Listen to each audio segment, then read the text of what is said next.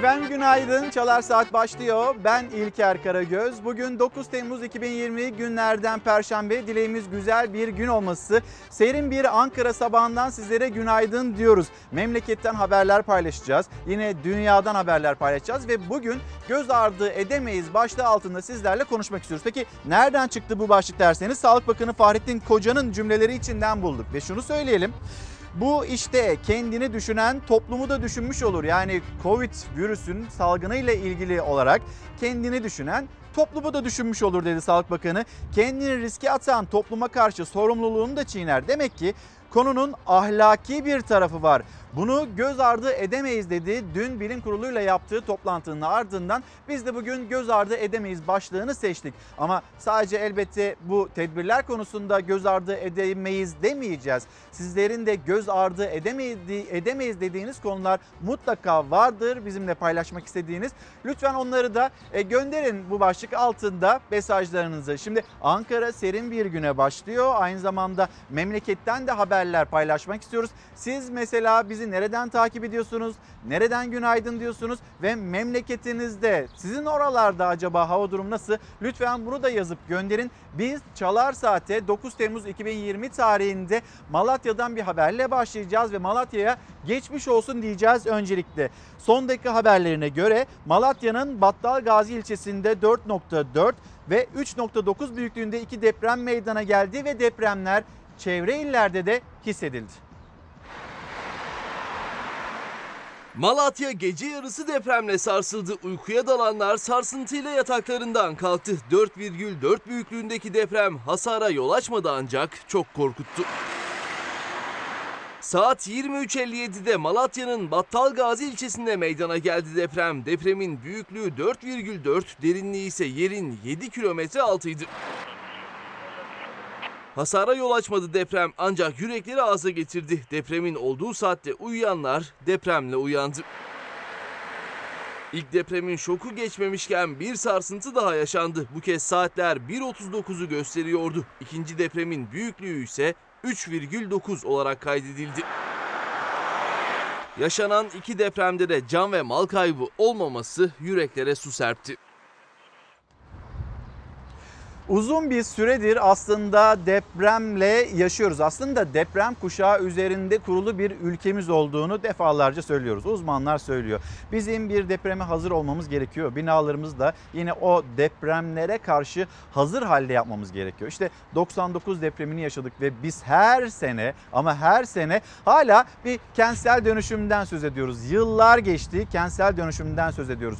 Deprem toplanma alanları, deprem toplanma alanlarının ne olduğunu, üzerlerine ne inşa edildiğini burada sizlerle paylaştık. Oraların AVM olduğunu, o deprem toplanma alanlarının kaybolduğunu, gittiğini yine sizlerle paylaştık. Her ne kadar hayır böyle bir ihtiyaç olduğunda alanlarımız, yerlerimiz var denilse de şimdi önemli açıklamalarda bulunuyor mesela uzmanlar. Yeni Çağ gazetesinde de bununla ilgili bir haber var. Malatya'dan haber veriyoruz, Manisa'dan haber veriyoruz. Akdeniz'den, Ege'den, işte Doğu'dan, Güneydoğu Anadolu'dan sürekli deprem haberlerini paylaşıyoruz ve Türkiye olası bir İstanbul depremine artık olasıyı bile attı uzmanlar. İstanbul depremine bu olacak, bu gerçekleşecek önümüzdeki günlerde. Belki bugün, belki yarın Allah korusun. Ama bizim bu depreme karşı hazır olmamız gerekiyor. Bakın nasıl bir enerjinin biriktiğini söylüyor uzmanlar Yeni Çağ gazetesinde. İstanbul için zaman daralıyor. Depremden en az zararla kurtulmanın yolu kentsel dönüşüm. 20 yıl geçti. Marmara depremin üzerinden 20 yıl sonra daha da fazlası hatta ve biz hala kentsel dönüşümü ne kadar başardık, ne kadar başaramadık ve bunu yapmamız gerektiğini konuşup tartışıyoruz. Kandilli Enstitüsü Marmara Denizi'ndeki olası depremin 7.2'lik enerjiye sahip olduğunu açıklayarak meydana gelecek tsunami'ye de dikkat çekmekte. Hayalet fay tehlikesi olduğunu söylüyor Profesör Doktor Hasan Sözbilir. Manisa depremi çizilmemiş fay üzerinde gerçekleşti. Bakın 7.2'lik bir enerjinin toplandığını anlatıyor. E, Yeni Çağ gazetesindeki haber ve bizim artık deprem gerçeğine bu İstanbul depremine hazırlık yapmamız gerektiğini sadece İstanbul değil ülkemizin her yerindeki o deprem olasılığına hazır olmamız gerekiyor. Şimdi koronavirüsle ilgili başlıklara geçeceğiz. Hem Türkiye'nin hem de dünyanın gündeminden düşmeyen bir başlık olduğunu bir kez daha söyleyelim. Ama bir yandan tabii ki siyaset, siyasetin konuları var. Onları konuşacağız. İyi Parti sözcüsü Yavuz Ağar Alioğlu birazdan burada olacak. Barolar meselesini konuşacağız ama ben daha çok böyle vatandaşın ilgisinin yönelmiş olduğu ekonomi bu başlığı konuşmak istiyorum. Göz ardı edemeyiz başlığı altında bizlere mesajlarınızı gönderebilirsiniz ve yine Adreslerimizi de hatırlatmış olalım. İlker Karagoz Fox Instagram adresim, Karagoz İlker Twitter adresim. Bize bu adreslerden ulaşabilirsiniz ve siyasete, siyasetçilere de sorularınızı yöneltebilirsiniz. Mesela en çok merak edilen konulardan bir tanesi e, Kurban Bayramı'nda bir kısıtlamaya gidilip gidilmeyeceğiydi. Bununla ilgili bilim kurulunda konu ele alındı. Sesli düşünüldü. E, video konferans sistemiyle yapılan bu toplantıda evet olabilir. Belki Türkiye'nin tamamı için değil ama seyre bir bakılacak. Vakalara bir bakılacak. Belki de Hani Ramazan ayında nasıl sevdiklerimize gidemediysek bazı illerde benzer bir durumla tabloyla karşı karşıya kalabiliriz. Şimdi bir dünün tablosuna bakalım. Sağlık Bakanı e, Fahrettin Koca da açıklamıştı. Dünün tablosunu aktardıktan sonra yavaş yavaş göz ardı edemeyiz başlığı altında bir konuşalım. Koronavirüsle ilgili tedbirler ne kadar alınıyor, ne kadar alınmıyor. Mesela okullar zamanında açılacak mı, açılmayacak mı bununla ilgili de önemli açıklamaları var. Fahrettin Koca'nın paylaşalım isteriz. Bugünkü vaka sayımız 1041. Bugün vefat eden, hayatını kaybeden vatandaşlarımızın sayısı 22. Vaka sayısı binin altına düşmüyor, yoğun bakımdaki hasta sayısı her geçen gün artıyor. Tedbirlere uyulmadıkça koronavirüs tablosunda istenen sonuç bir türlü görülemiyor. Sağlık Bakanı Fahrettin Koca henüz ikinci dalgadan söz etmedi. Anadolu'da salgının hala birinci dalgada olduğunu söyledi. Anadolu'da birinci dalga halen devam ediyor. 1 Haziran öncesi günlük binin altına düşen koronavirüs vaka sayısı 1 Haziran'dan sonra yeniden yükseldi. Haftalardır binin altını görebilmek mümkün olmadı. Sadece vaka sayısı da değil, yoğun bakım ve entübe olan hasta sayısı da arttı. Yoğun bakımdaki hasta sayısının artmasını 65 yaş üstü için kaldırılan kısıtlamalar olduğu kanısında uzmanlar. Yani özellikle 65 yaş üstünün de onlarla teması olanların kısacası herkesin tedbirlere uyması şart. Yoğun bakımda tedavi gören hasta sayımız 1172. Toplam solunum cihazına bağlı olan yani entübe hasta sayımız ise 406. Asıl problem burada 65 yaş üstünde. Çünkü ne kadar yaşlı hasta sayısı artarsa çünkü komorbid dediğimiz ekstra hastalıkları oluyor. Es- ekstra hastalıklardan dolayı bunlar daha çok hastaneye yatma ya da yoğun bakıma girme e, riski taşıyan hasta grupları oluyorlar. Sağlık Bakanı Fahrettin Koca bilim kurulu toplantısı sonrasında il bazında koronavirüs tablosunu açıkladı. En çok ve en az vaka görülen illeri sıraladı. Son 3 gün ortalamasıyla en çok vakanın görüldüğü 7 ili söylemek istiyorum. İstanbul, Ankara, Gaziantep, Konya, Mardin, Diyarbakır, Şanlıurfa. Son 3 gün en az vaka görülen 7 il ise Tunceli sırasıyla Tunceli, Artvin, Iğdır, Erzincan, Bayburt, Kırklareli ve Bilecik. Koronavirüsle mücadelede umut veren gelişmeler de yaşanıyor. Ancak tedbiri elden bırakmamak gerekiyor. Bugün iyileşen hastalarımızın sayısı ise 2219. Sağlık Bakanı Anadolu'da henüz salgının ilk dalgasının görüldüğünü söyledi. Ancak İstanbul'da pikin tamamlandığını açıkladı. Tedbirlere uyulmasının önemini bir kez daha hatırlattı. İstanbul'un piki tamamladığını giderek aşağı doğru düşen bir tablo olduğunu görüyoruz. Çok dikkatli olmakta fayda var. Lütfen gevşemeyelim.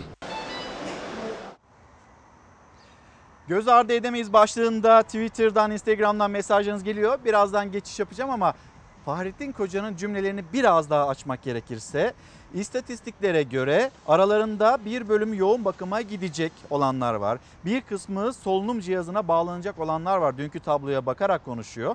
Ve aralarından belki bilincini kaybedecek olanlar var. Yani nelerle karşı karşıya kalabiliriz bunu hatırlatıyor. Ve göz ardı etmememiz gereken konuyu, durumu hatırlatıyor.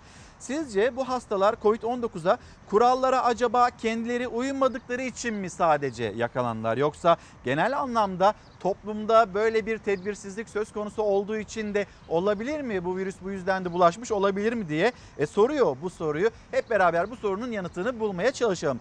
Ali Ulutaş günaydın emeklilikte yaşa takılanlar yaşadıkları mağduriyet bunu biz göz ardı edemeyiz demekti.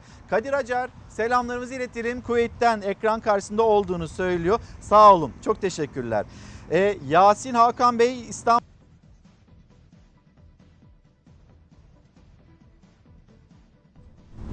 Köksal tarafsız ve bağımsız medyanın öncüsü olan Fox TV'nin halkın haber alma özgürlüğüne yaptığı katkıların boyutunu göz ardı edemeyiz. Gönderdiği mesaj bu şekilde. Şimdi Hürriyet gazetesi, Hürriyet gazetesiyle devam edeceğiz ama önce bir dünyanın da tablosuna bakalım. Hindistan'da artan vakalar sonrası sokağa çıkma yasağı kararı alındı. Karara karşı çıkan binlerce kişi meclis binasına girmeye çalıştı.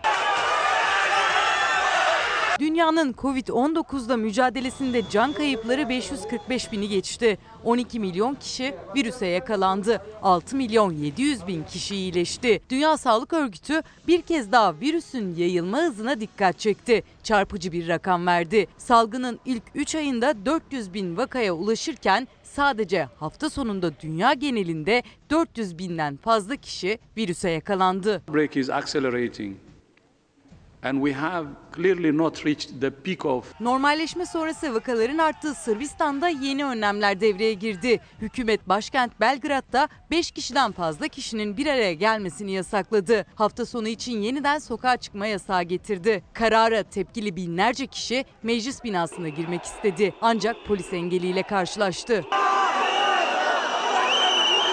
Göstericiler çevredeki otomobilleri ve polis araçlarını ateşe verdi. Polis kalabalığa göz yaşartıcı gazla müdahale etti.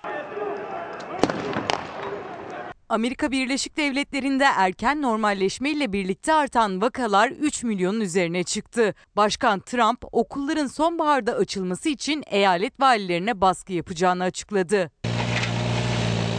67 bine yakın ölümün yaşandığı Brezilya'da devlet başkanı Bolsonaro'nun virüse yakalanması büyük yankı uyandırdı. Karantina önlemlerine karşı çıkan ve maske takmayı reddeden lider Covid-19 testinin pozitif çıkmasını yağmura yakalanmaya benzetti. Bir gün hepimiz ıslanacağız dedi. Kameralar karşısında ilaç içti.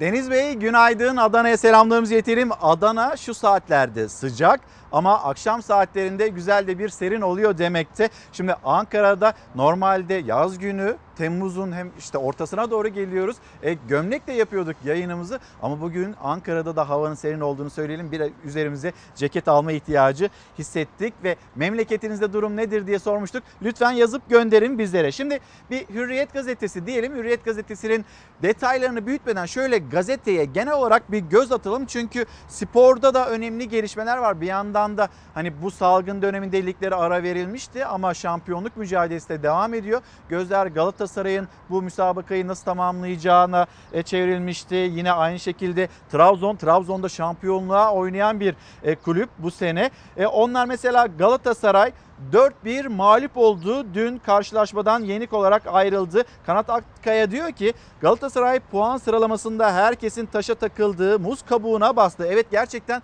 Galatasaray'ın önüne bir fırsat gelmişti ama bu fırsatta olumlu yönde değerlendiremediği muz kabuğuna bastığı bir haftada ayakkabı bağcıklarına dolandığı ortamda 3. sıraya çıkabilecekken fırsatı kaçırdı denilmekte.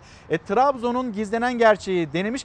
Trabzon ve Antalya onlar da karşı karşıya geldi. Baktığınızda Antalya'nın bir iddiası yok ama güzel bir oyun e, sergiledi onlar da. Şampiyonluğa oynayan Trabzonspor Antalya ile yaptığı maçta evinde takıldı ve 2-2 bitti bu karşılaşma. Bugün bazı gazetelerin manşeti, spor gazetelerin manşeti ne yaptın uşağım şeklinde idi. Kadroda 14 sahada 8 yabancı. Yabancı sınırlaması nasıl şekillenecek? E, Türkiye Futbol Federasyonu bununla ilgili dün önemli bir açıklamada bulundu. Diyor ki Süper Lig'de gelecek sezon takımlar 14 yabancı futbolcuyla sözleşme imzalayabilecekler. Sadece 8'i sahada yer alacak diğerlerini yedek olarak bekletmek durumunda kalacaklar. Hürriyet gazetesine şöyle bir hem de spor dünyasına göz attıktan sonra manşete bakalım. Manşet CHP'de atama sıkıntısı. CHP'lilerin Cumhuriyet tarihinin en büyük batıkçısı diye suçladıkları eski Ziraat Bankası Genel Müdürü Can Akın Çağlar'ın İstanbul Büyükşehir Belediyesi'nde genel sekreterliğe getirilmesi parti içinde sıkıntıya yol açtı. Dün de bazı gazetelerin manşetindeydi. Bugün de Hürriyet gazetesinin manşetinde. Gelelim Fahrettin Koca. Fahrettin Koca'nın cümleleri bayramda illerde kısıtlama olabilir tekrar hatırlatalım. Aslında herkesin gördüğünü, herkesin endişe duyduğunu bak e, bilim kurulu toplantısından sonra Fahrettin Koca açıkladı. Bayramda bazı illerde vakalara bakılacak kısıtlamalara gidilebileceğini söyledi. Bir kez daha hatırlatalım. Bilim Kurulu toplantısı sonrası Kurban Bayramı ve okulların açılması ile ilgili açıklamalar yaptı. Fahrettin Koca. Bayramda ülke genelinde sokağa çıkma yasağı gündeme gelmedi ama bayrama doğru il bazında vakaların seyrine göre bir takım kısıtlamalar olabilir. Okulların açılacağı 31 Ağustos'a doğru salgının seyrinde farklılık olursa online uzaktan eğitim gibi öneriler sunulabilir. Hani bir yandan 4 metrekare 4 metrekare içinde kaç kişi bulunacak nasıl olacak kriterler belirlemeye çalışıyor. Yani hayatın normal akışına uygun bir tavır sergilememiz gerektiğini hatırlatıp ona göre de adımlar atmaya çalışıyor. Bilim Kurulu da Sağlık Bakanı Fahrettin Koca da zaten bilim kurulundaki tavsiyeleri anlatan ya da bilim kurulu olarak e, hükümete tavsiyelerde bulunan isim. Ama bir yandan da hayatın gerçekleri var ya da etrafta yaşadıklarımız yaşadığımız gerçekler var. Bu gerçeklerle şu anda kağıt üzerinde alınan kararlar ne kadar örtüşür bunu hep birlikte göreceğiz. Şimdi bir yandan koronavirüsle mücadele, bununla mücadelemiz devam ediyor. Diğer yandan da terörle mücadele hız kesmeden sürüyor.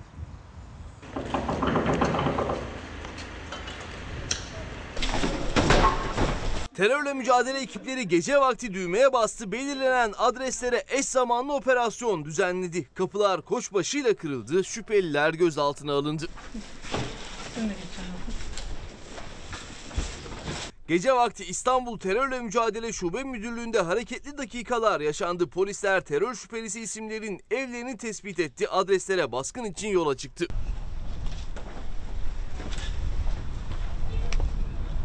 İstanbul'un birçok noktasında aynı anda şüphelilerin adreslerinin kapısındaydı polisler. Sokakta geniş güvenlik önlemleri alındı. Vatandaşlardan evlerinden çıkmamaları istendi. Kapıyı açmayan şüphelilerin adreslerine koşbaşı kullanılarak girildi. Arama yapıldı. Çok sayıda şüphelinin gözaltına alındığı görüldü.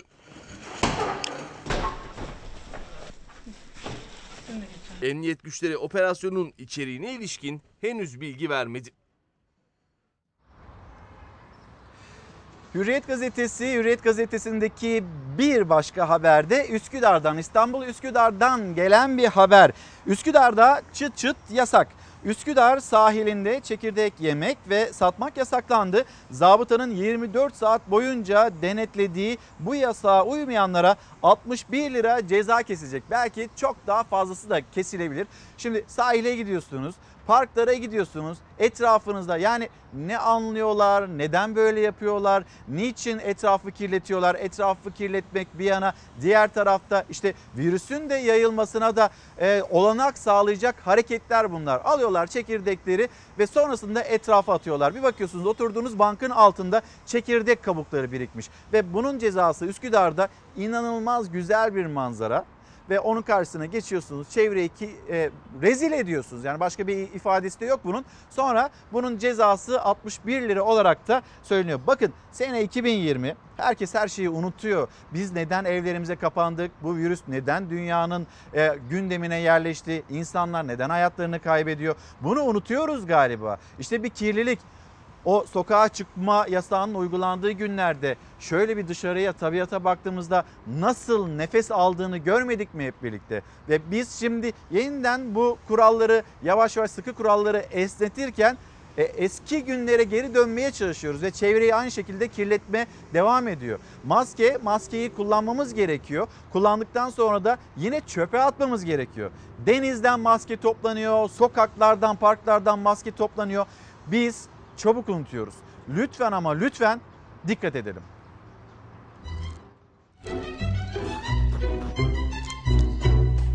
Çekirdek mi o? evet. Çekirdekler nerede çitlenecek? Bilmiyorum müsait bir yer bulursak bulamazsak çitlemeyeceğiz. Çekirdek çitlemek yasaklandı. Öyle mi? Evet. Ceza kesilecek çe- çitlerseniz. Çekirdek çitlemek yasak. Cezası 61 lira. İstanbulluların doyamadığı, şehir dışından gelenlerin de uğramadan geçmediği Kız Kulesi'ne nazır çekirdek çitlenmeyecek artık. Üsküdar sahilinde başlayan yasağı belediye başkanı bizim için zor ama zorunlu bir karar diyerek duyurdu. Amaç çekirdek kabuğu dağlarının önüne geçmek ama yasak tartışma yarattı. Genelde hep birikmiş e, çekirdek çöplerini görüyoruz. Çok kötü bir görüntü. Kaldırdıklarında ben cani gönülden seviniyorum. Üsküdar sahili İstanbul'un en uzun sahil şeridi. Artık buranın bir kuralı var. Çekirdek çitlemek tamamen yasaklandı. Özellikle yaz aylarında akşam saatlerinde Boğaz'ın Kız Kulesi'nin keyfini sürmek isteyenler çekirdeklerini alıp geliyorlardı. Ama hem kirlilik hem de salgın tehlikesi göz önüne alınınca bu yasak uygulanmaya başlandı. Seviyor muydunuz çekirdek? Seviyorum artık arabada yerim. Uçuyor. O mikropla beraber o da uçuyor.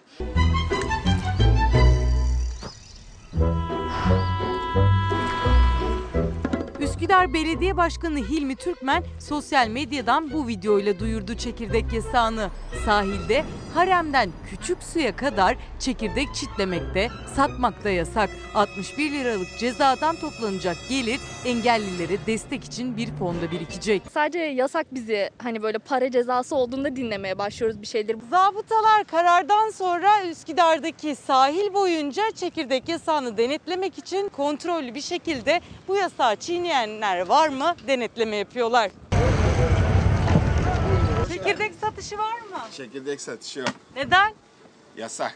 Üsküdar sahilindeki birçok büfede aslında düne kadar çekirdek satışı vardı ama karardan sonra çekirdekler raflardan kaldırıldı. Zaten büfeciler de çevre kirliliği yüzünden çekirdek satışlarına karşı. Çevremizin temiz olması, insanlarımızın temiz hizmet alması esnaf olarak bizi sevindiriyor. Yaklaşık bir günde 200-300 kişi gelip burada çekirdek soruyor. Çekirdek helva satıyordum, şimdi kağıt helva satıyorum. 6 senedir aynı yerde çekirdek satan Özgür Altay ise karardan pek memnun olmadı. Çitlemenin değil yere atmanın yasaklanmasından yana. Biz poşetimizi veriyoruz. Ama zabıtalar da yani gelip bence yere atanlara ceza kesmesi daha makbul, daha iyi olur yani. O konuda biraz yanlışlık var. Nihat Bey günaydın. Toplu taşımada risk olduğunu göz ardı edemeyiz. Çok haklısınız. Toplu taşıma araçlarında ciddi bir risk var. Bakıyorsunuz şöyle etrafınıza çok dikkatli davranan insanlar var ve bunun istatistiğine e, yine dönüp bakıldığında daha fazla kadınların dikkatli olduğu görülüyor. Burayı göz ardı edemeyiz bir kere. Ama yine ısrarla maske takmayan, maske kullanmayan, lütfen maskenizi takın denildiğinde sana ne diyen, çıkışan hatta işi zorbalığa döken insanlar var. Ve Sağlık Bakanı'nın uyarısı da onların üzerinde. Lütfen yapmayın diye. Kendinizi düşünmüyorsunuz. Bari toplumu ya da toplum sağlığını düşünün. Biz bu virüs nedeniyle yaşanan can kayıplarını engelleyebiliriz. Ancak bu bilinç düzeyine ulaşırsak demekte. Herkes bunu söylüyor. Lütfen bunu bir kez daha düşünelim ve göz ardı etmeyelim. Çeşitli sebeplerle ehliyetine el konulan 1 milyondan fazla mağdur pandemi ortamında risk altında ulaşım yapmak yerine kendi araçlarını kullanabilmek için ehliyet affı bekliyor diye de Nihat Bey eklemiş. Cafer Özden güzel ülkemde böyle bir pandemi ekonomik kriz ve işsizlik varken demiş suni gündemlerle millete hedef şaşırtan ve milletin aklıyla dalga geçen siyasetçileri göz ardı edemeyiz. Evet bir taraftan da böyle bir bakış açısı var. Hani siyaset, siyasetin konuştuğu konularla vatandaşın konuştuğu konular arasında bir paralellik olmadığını düşünen çok sayıda insan var. Siyasetin ilgilendikleri daha çok böyle söz ekonomiye geldiğinde birden değişiveriyor. Birden yeni yeni gündemlerle karşı karşıya kalıyoruz hep birlikte. Ama vatandaş dikkatin özellikle ama özellikle ekonominin üzerinde ya da işsizliğin üzerinde, hayat pahalılığının üzerinde olması gerektiğine dikkat çekiyor. O isimlerden bir tanesi de Cafer Özden Twitter'dan göndermiş. Gelelim Cumhuriyet Gazetesi. Cumhuriyet Gazetesi'nin manşeti Akdeniz çekişmesi. Libya'da bayrak gösterisi sürüyor. Babiroğlu'na göre Türkiye Rusya ile kapışma tuzağına düşebilir.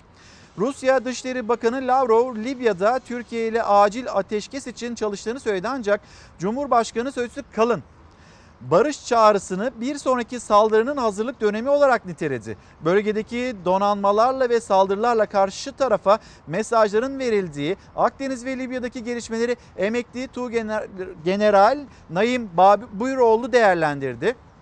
Babiroğlu Batiye üssüne yönelik saldırının Rusya, Fransa, Mısır, Birleşik Arap Emirlikleri ve Suudi Arabistan'la koordine edildiğini kesin olduğunu söylüyor. Amerika Birleşik Devletleri bilgisi dahilinde olduğunu düşünüyorum diyor.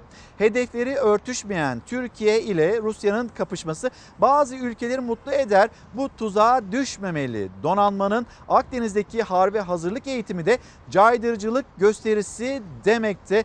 Evet Tu General Naim Babiroğlu'nun açıklaması bu şekilde emekli Tu generalin. Şimdi hemen yan tarafında bir fotoğraf var. O fotoğrafa dikkatlice baktığımızda Cumhuriyet Gazetesi'nde Amerika Birleşik Devletleri'nin arzuladığı tablo bu fotoğrafında başlığı. AKP hükümeti Libya'da ABD ile ortak çalışma eğiliminde ve bunu Rusya karşıtı sembollerle ilan da ediyor. Nasıl mı? Hulusi Akar Libya'da ele geçirilmiş bir Rus helikopterinin önünde demeç veriyor. Fonda yine düşürülmüş bir Rus MiG-25 uçağı Amerika Birleşik Devletleri'nin de arzuladığı tablo bu zaten denilmekte. Türkiye'nin gündeminde sıcak gündeminde her ne kadar Libya, Türkiye ve işte Rusya arasındaki bu çekişmeler çok fazla şu an itibariyle yer almasa da çoklu baro görüşmeleri, meclisteki düzenleme, sosyal medya düzenlemesi bunlar çok çok konuşuluyor olsa da önümüzdeki günlerin en sıcak başlığı kuşkusuz bu olacak. Türkiye ve Rusya'nın Libya üzerinden çekişmesi, Amerika Birleşik Devletleri'nin Türkiye'yi destekliyor olması, Türkiye'nin bu bölgedeki duruşu, pozisyonu. AKP kulak tıkıyor. Bir diğer haber Cumhuriyet Gazetesi'nden. Kendisine bağlı barolar oluşturmayı amaçlayan iktidar ne yasa dinliyor ne de uyarı aslında bugün Meclis Genel Kurulu'na gelmesi bekleniyordu. Çoklu baro düzenlemesi Adalet Komisyonu'ndan jet hızıyla çıktı ve yine bir gün öncesinde genel kurula sevk edildi. Bu konuyla ilgili birazdan konuşacağız. İyi Parti sözcüsü Yavuz Ağar Alioğlu misafirimiz olacak. Sadece bu konuyu konuşmayacağız elbette konuşacağımız. Hatta sizin de sormak istediğiniz sorular varsa lütfen onları da bizimle paylaşın. Ve yine Cumhuriyet Gazetesi'nin ilk sayfasındaki haber. Dün burada konuşmuştuk. Bir anneyle, evladını kaybetmiş bir anneyle Mısra Öz'le konuşmuştuk. Dün Çorlu tren faciasının 25. yıl dönümüydü. 7'si çocuk 25 hayat soldu o tren raylarının üzerinde ve işte görüyorsunuz o tren rayları Aileler yakınlarını, sevdiklerini kaybeden aileler yine o tren raylarının üzerine karanfilleri yatırdılar.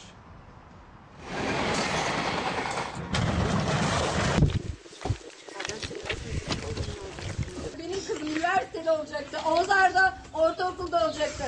Ee, Özge Nur bir matematik öğretmeni olarak bugün öğrencilerine ders verecekti. Bizim geleceğimizi çaldınız. Bu saatlerde oğlumun sesini duyuyordum. Diyordu ki anneciğim saat yedi buçukta İstanbul'da olacağım. Beni karşılar mısın? Onlar hala bekliyorlar. Hem hiç gelmeyecek yakınlarını hem de adaleti. Onlar en güvenilir bildikleri demir yollarına emanet ettikleri 25 canı kaybeden aileler. Çorlu tren faciasının ikinci yıl dönümünde yitirdiklerini andılar. 8 Temmuz 2018'de Çorlu'da yüzlerce kişiyi taşıyan tren altı boşalan bir menfezde raydan çıktı. 25 kişi yaşamını yitirdi. Çocuğunu, annesini, babasını kaybedenlerin acısı ilk günkü gibi taze ama o kara günün üstünden tam iki yıl geçti. 25 can bize bir daha geri gelmeyecek. Ee, hiçbir zaman gelmeyecek. Ama biz istiyoruz ki bir daha başka ailelerin canı yanmasın. başka Mısra, başka Aysun, başka Zeliha, başka dedeler, anneanneler, babaanneler üzülmesin, evlat kaybı yaşanmasın, çocuklar anne babalarını kaybetmesinler. Tren faciasında 9 yaşındaki oğlu Oğuz Arda'yı kaybeden Mısra Öz, Çalar Saat'te İlker Karagöz'e hiç peşini bırakmadıkları adalet arayışlarını anlattı. Çünkü 2 yılda görülen 5 duruşmadan da sonuç çıkmadı. Aileler üst yönetimde yargılansın istese de hala dava 4 demiryolu çalışanıyla sınırlı. Gerçek sorumluları yargının önüne çıkana kadar biz hiçbir şekilde vazgeçmeyeceğiz. Gerçek sorumlular sizce yargının önünde mi? Gerçek sorumlular yargının önünde değil. Ne yazık ki değil. Acılı aileler kara trenin yola çıktığı Edirne Uzunköprü'de anma töreninde bir aradaydı. 2 yıl sonra o günü yeniden yaşadılar. Hiç gitmiyor o gün. Gözümün önünden hiç gitmiyor. İki yıl bizi parar, paramparça parçalayarak geçti.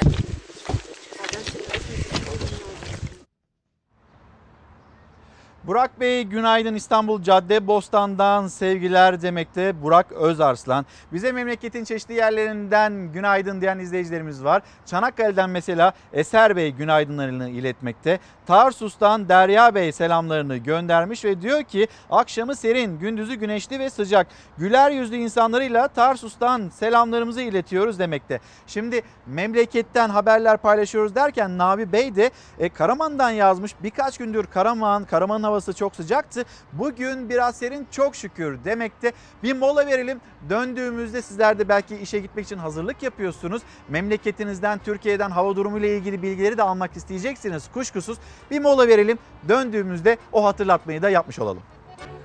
Efendim devam ediyoruz. Göz ardı edemeyiz başlığı altında göz ardı edemeyiz yapılan yanlışları ve giden yiten o canları göz ardı edemeyiz demekte. Bir yandan hani Çorlu tren faciası buradaki adalet arayışını yine hatırladık ve hatırlatacağız gündemde tutacağız. Aynı zamanda Sakarya Hendek'teki o havai fişek fabrikasındaki facia yine konuşacağımız konulardan bir tanesi bu olacak. Kemal Bey Günaydın Kemal Çelebi diyor ki Luna Parkların, internet kafelerin, düğün salonlarının, AVM'lerin, restoranların böyle yaklaşık 4 ay boyunca hatta 4 ayı geçen sürelerde kapalı olduğunun göz ardı edilmemesi gerektiğini hatırlatıyor. Yani bizimle ilgili bu kiralar, stopajlar bir düzenleme yapılacaksa esnafın sesini duyurmaya çalışıyor. E, yetkililere bir düzenleme isteniyor aslında. Eminöz günaydın. 65 yaş üstüler göz ardı mı edildik acaba diye soruyor. Biz kısıtlı kaldık kas ve psikolojik olarak sıkıntılar yaşıyoruz. Lütfen bizimle ilgili kısıtlamalara tekrar bir bakılsın denilmekte Emin Bey tarafından ama 65 yaş ve üstü büyüklerimizle ilgili maalesef o hani kısıtlamalar devam ediyor edilmesi gerektiği yönünde de görüşler beyan ediliyor. Çünkü döndüğümüzde baktığımızda ya da tabloya baktığımızda her gün binin üzerinde seyreden vaka sayılarıyla karşı karşıya kalmaktayız. Ee, İsmail Bey göndermiş. Manisa geceden sabaha kadar serin oluyor. Güzel bir hava var.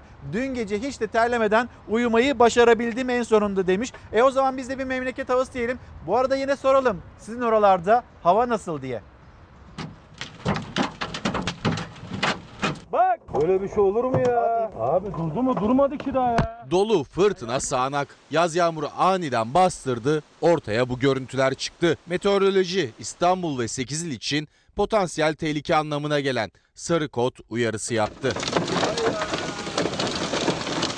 Bartın'da bir saat süren sağanak yağış su baskınlarına yol açtı. Çevre yolunun bazı noktalarında giderler tıkandı, sürücüler zor anlar yaşadı. Bursa'nın İnegöl ilçesinde sağanak yağış hayatı olumsuz etkiledi. Bazı semtlerde alt geçitler, iş yerleri sular altında kaldı. Kocaeli, Zonguldak ve Sakarya'da da benzer görüntüler yaşandı. 15 dakikada yağdı bu şekilde oldu. Allah Allah sonumuzu hayır eylesin. Esnaf arkadaşlarımın dükkanları mahvoldu. Bolu'nun Gerede ilçesinde aniden başlayan ve ceviz büyüklüğünde yağan dolu tem otoyolunda ulaşımın aksamasına neden oldu. Şaşkına dönen sürücüler araçlarında yağışın dinmesini bekledi. Vallahi böyle bir şey yok. Suya bak. Oy! Meteoroloji İstanbul, Marmara'nın doğusu ve Batı Karadeniz için sarı kod uyarısında bulundu. Yerel yağışların su baskınlarına yol açabileceği belirtilerek vatandaşların dikkatli olmaları istendi. Gazete turumuza gazete pencere ile devam edeceğiz. Manşete manşete bakacağız birazdan ama Ayasofya kararı tamam gibi bu haberi bu başlığı bir konuşalım. Öncesinde Ayasofya'nın müze statüsünden çıkartılması ve yeniden ibadete açılması çok konuşulmuştu. Gözler 2 Temmuz tarihinde Danıştay'daydı. Danıştay'da e, Danıştay'daki mütaleye bakıldığında bizimle ilgisi yok. Yani Cumhurbaşkanlığının bir imzası ya da Cumhurbaşkanlığı kararnamesiyle aslında e, böyle bir adım atılabilir. Yani Ayasofya e, müze statüsünden tekrar cami statüsüne alınabilir ve ibadete açılabilir. Böyle bir mütalada bulunulmuştu. E şimdi dönüp baktığımızda 15 gün içinde de Danıştay'ın kararını açıklayacağı söylenmişti. Şimdi gelelim Ayasofya kararı tamam gibi başlığının altındaki bilgiye. Danıştay Ayasofya'nın müze yapılmasına ilişkin Bakanlar Kurulu kararının iptalini görüştü. Sonuca vardı ancak açıklamadı. Ankara kulislerinde Danıştay'ın 1934 yılında alınan altında Atatürk'ün imzası bulunan Ayasofya'nın müze olmasını öngören kararı iptal ettiği ve sonucu hafta sonundan önce açıklayacağı konuşuluyor. Şimdi Ankara'da kulislerde konuşulan Danıştay'ın bu kararı oy birliğiyle aldığı ve yarın bu kararın açıklanacağı yönünde. Peki böyle mi olacak yoksa böyle bir hani bir algı süreci mi işletiliyor kararın açıklanmasından önce? Bunu bizler de takip ediyor olacağız ama siyasete baktığımızda iktidarıyla muhalefetiyle AK Partisi, MHP'si, CHP'si, HDP'si, İyi Parti bütün partiler bütün partiler ya bu konu sürüncemede bırakılacak bir konu değil. Açılsın diyorsanız açılsın. Herkes kartını ortaya koydu ve kimsenin de bir itiraz sesi, bir cümlesi gelmiyor. Çekimser kalanlar var. Açılsın diyenler var ama netice itibariyle müze statüsünden eğer e, alacaksanız ibadethane statüsüne, cami statüsüne bizim için sorun yok. Cumhurbaşkanının bir imzası yeterli. Bunu bir gündem olarak vatandaşın e, önüne getirmeyin. Vatandaşın ilgilendiği konuları konuşun deniliyor muhalefet tarafından. Milli Gazete, Milli Gazete'nin manşeti sistem tıkandı, revize edilmeli. Hani bu revize edilmesiyle ilgili zaten hükümet içinde de bir takım toplantılar gerçekleştiriliyordu. Bugün Cumhurbaşkanlığı hükümet sisteminin ikinci yılı ve bu hükümet sistemiyle ilgili acaba MHP lideri Devlet Bahçeli nasıl bir görüş içinde? Hükümet sistemi e, uyumlu bir çalışmayı devlette, bürokraside uyumlu bir çalışmayı da beraberinde getirdi mi getirmedi mi bununla ilgili bir açıklama yaptı. Genelge gönderdi teşkilatlarına. Erken seçimle ilgili önemli açıklamaları var. Bir yandan CHP lideri Kılıçdaroğlu'na yönelik de sert cümleleri var. Az sonra aktaracağız ama bakalım Milli Gazete'nin manşetine. Saadet Partisi Genel Başkanı Temel Karamollaoğlu ekonomiden barolarla ilgili düzenlemeye, Hendek'teki havai fişek patlamasından Cumhurbaşkanlığı hükümet sistemine gündemi geniş bir perspektiften değerlendirdi. Türkiye'nin hayatın ve siyasetin her sahasında tıkandığını belirterek bunun en büyük sebebinin Cumhurbaşkanlığı hükümet sistemi olduğunu ifade eden Karamollaoğlu, bu sistemin bir an önce revize edilmesi, meclisin güçlendirilmesi, güçler ayrılığının sağlanması ve sistemin denetime açık hale getirilmesi gerek diye konuştu. Geniş bir perspektiften gündem değerlendirmesini biliyorsunuz her çarşamba günü Saadet Partisi lideri yapmakta ve bu sistemin revize edilmesi gerektiğini söylüyor. Ama İyi Parti'ye baktığınızda yine CHP'ye baktığınızda güçlendirilmiş bir parlamenter sistemden söz ediliyor bu e, kanatta. Şimdi gelelim hani gündemindeki Saadet Partisi lideri Karamollaoğlu'nun gündemindeki konulardan bir tanesi Hendek'teki o patlamaydı ve biz de göz ardı edilemez diyerek burada bir denetimsizlik var mıydı yok muydu? İşte o sorunun yanıtı.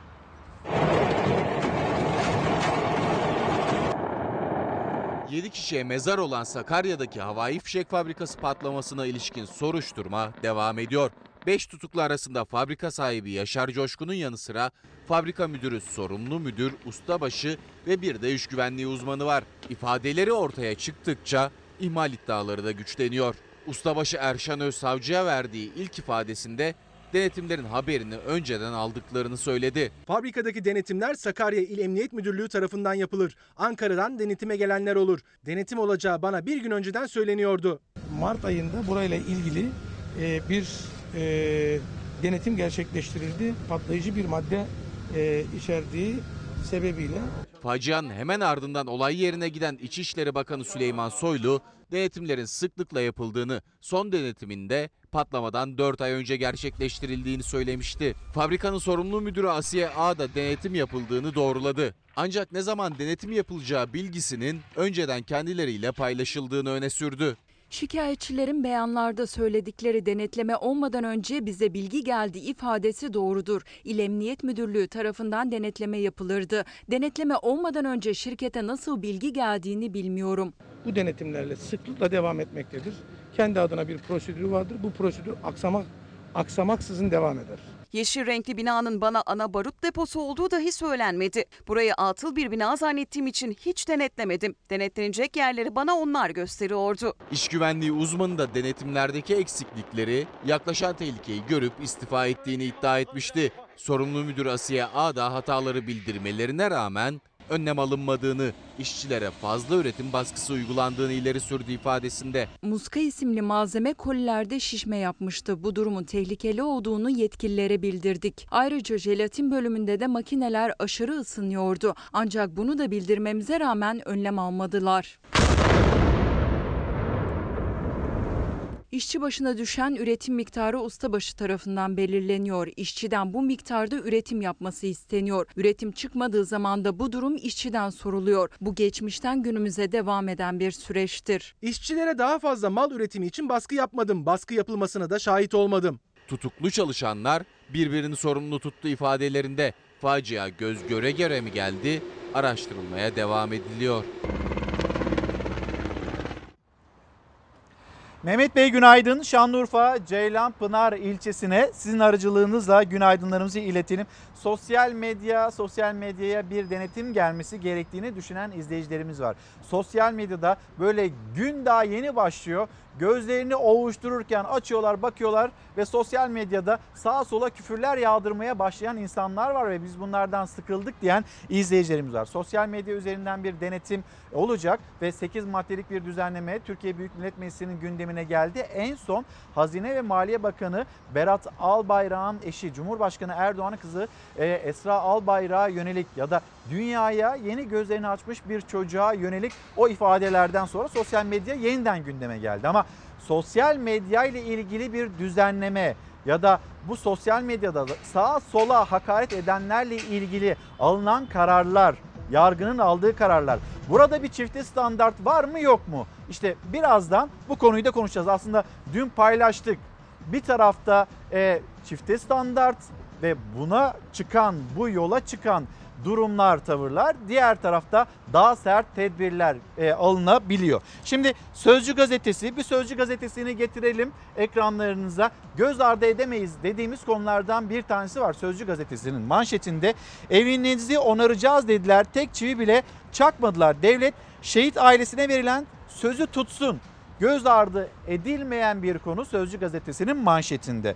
Şehit ailesinin kiremitleri kırık, çatısı akan, sıvası olmayan evi verilen söze rağmen bir yıldır tamir edilmedi. Aynı halde duruyor. Bakın bir şehidimiz var. Bu vatan için canını feda etmiş. Vatan toprağına uğurlanmış ve kendisine, ailesine bir söz verilmiş yakınlarına. Sizin bu evinizi onaracağız. Bizim şehidimizin yakınlarına böyle bir ev olmaz, yakışmaz denilmiş. Ama bakın hala bir tek bir çivi bile takılmamış, çakılmamış. Ve şimdi göz ardı edilemez demeyecek miyiz burada? Şimdi Sağlık Bakanı'nın cümleleri oraya da geleceğiz ama hatırlatmalarımızla gelelim istiyoruz. Kabul edelim ki mücadelenin uzunluğu tüm dünyada olduğu gibi kısmen bizde de kısmen kısmını belki de çıkartmamız gerekiyor Sağlık Bakanı'nın açıklamasından ya da kendimce benim değerlendirmem bu. Bizde de rehavete yol açtı ama son 10 gün içerisinde gerileme gösterdiğimiz yerden toparlanabileceğimizi de kanıtladık. Yeni vaka sayılarımız 1000 seviyelerinde. Eğer 1000 seviyelerinde devam ederse okulların açılmasında bir gecikme olabilir mi? 31 Ağustos tarihinde okulların açıkla, açılacağı duyurulmuştu. Eğer bu seviyelerde devam ederse hayır okullar açılacak. 1000 seviyelerinde vakalar devam ederse. Koca diyor ki son 3 gün ortalamasıyla en çok vakanın görüldüğü 7 il İstanbul, Ankara, Gaziantep, Konya, Mardin, Diyarbakır, Şanlıurfa. Ayrıca son 3 gün en az vaka görülen 7 il ise sırasıyla Tunceli, Artvin, Iğdır, Erzincan, Bayburt, Kırklareli ve Bilecik illeri demekte. Ve gelelim o sorunun yanıtına. Okullar açılacak mı? Nasıl açılacak? Salgının seyrinde bir farklılık olmazsa 31 Ağustos'ta okullar açılmış olur. Eğer bir farklılık söz konusu olursa salgının seyrinde eğitim devam eder ama bu uzaktan eğitim tarzında, online tarzında veya hibrit farklı yöntemler olabilir. Bununla ilgili bilim kurulu önerisini yapar. Karar o durumda zaten bildirilmiş olur. Yani eğitim 31 Ağustos'ta devam etmiş olur. İster hibrit, ister uzaktan eğitim, ister normal e, eğitimin devamı şeklinde olsun. Burada sorun yok. Uygulanabilirliği ile ilgili 4 metrekare her okul için önerilen bir metrekare durumu değil.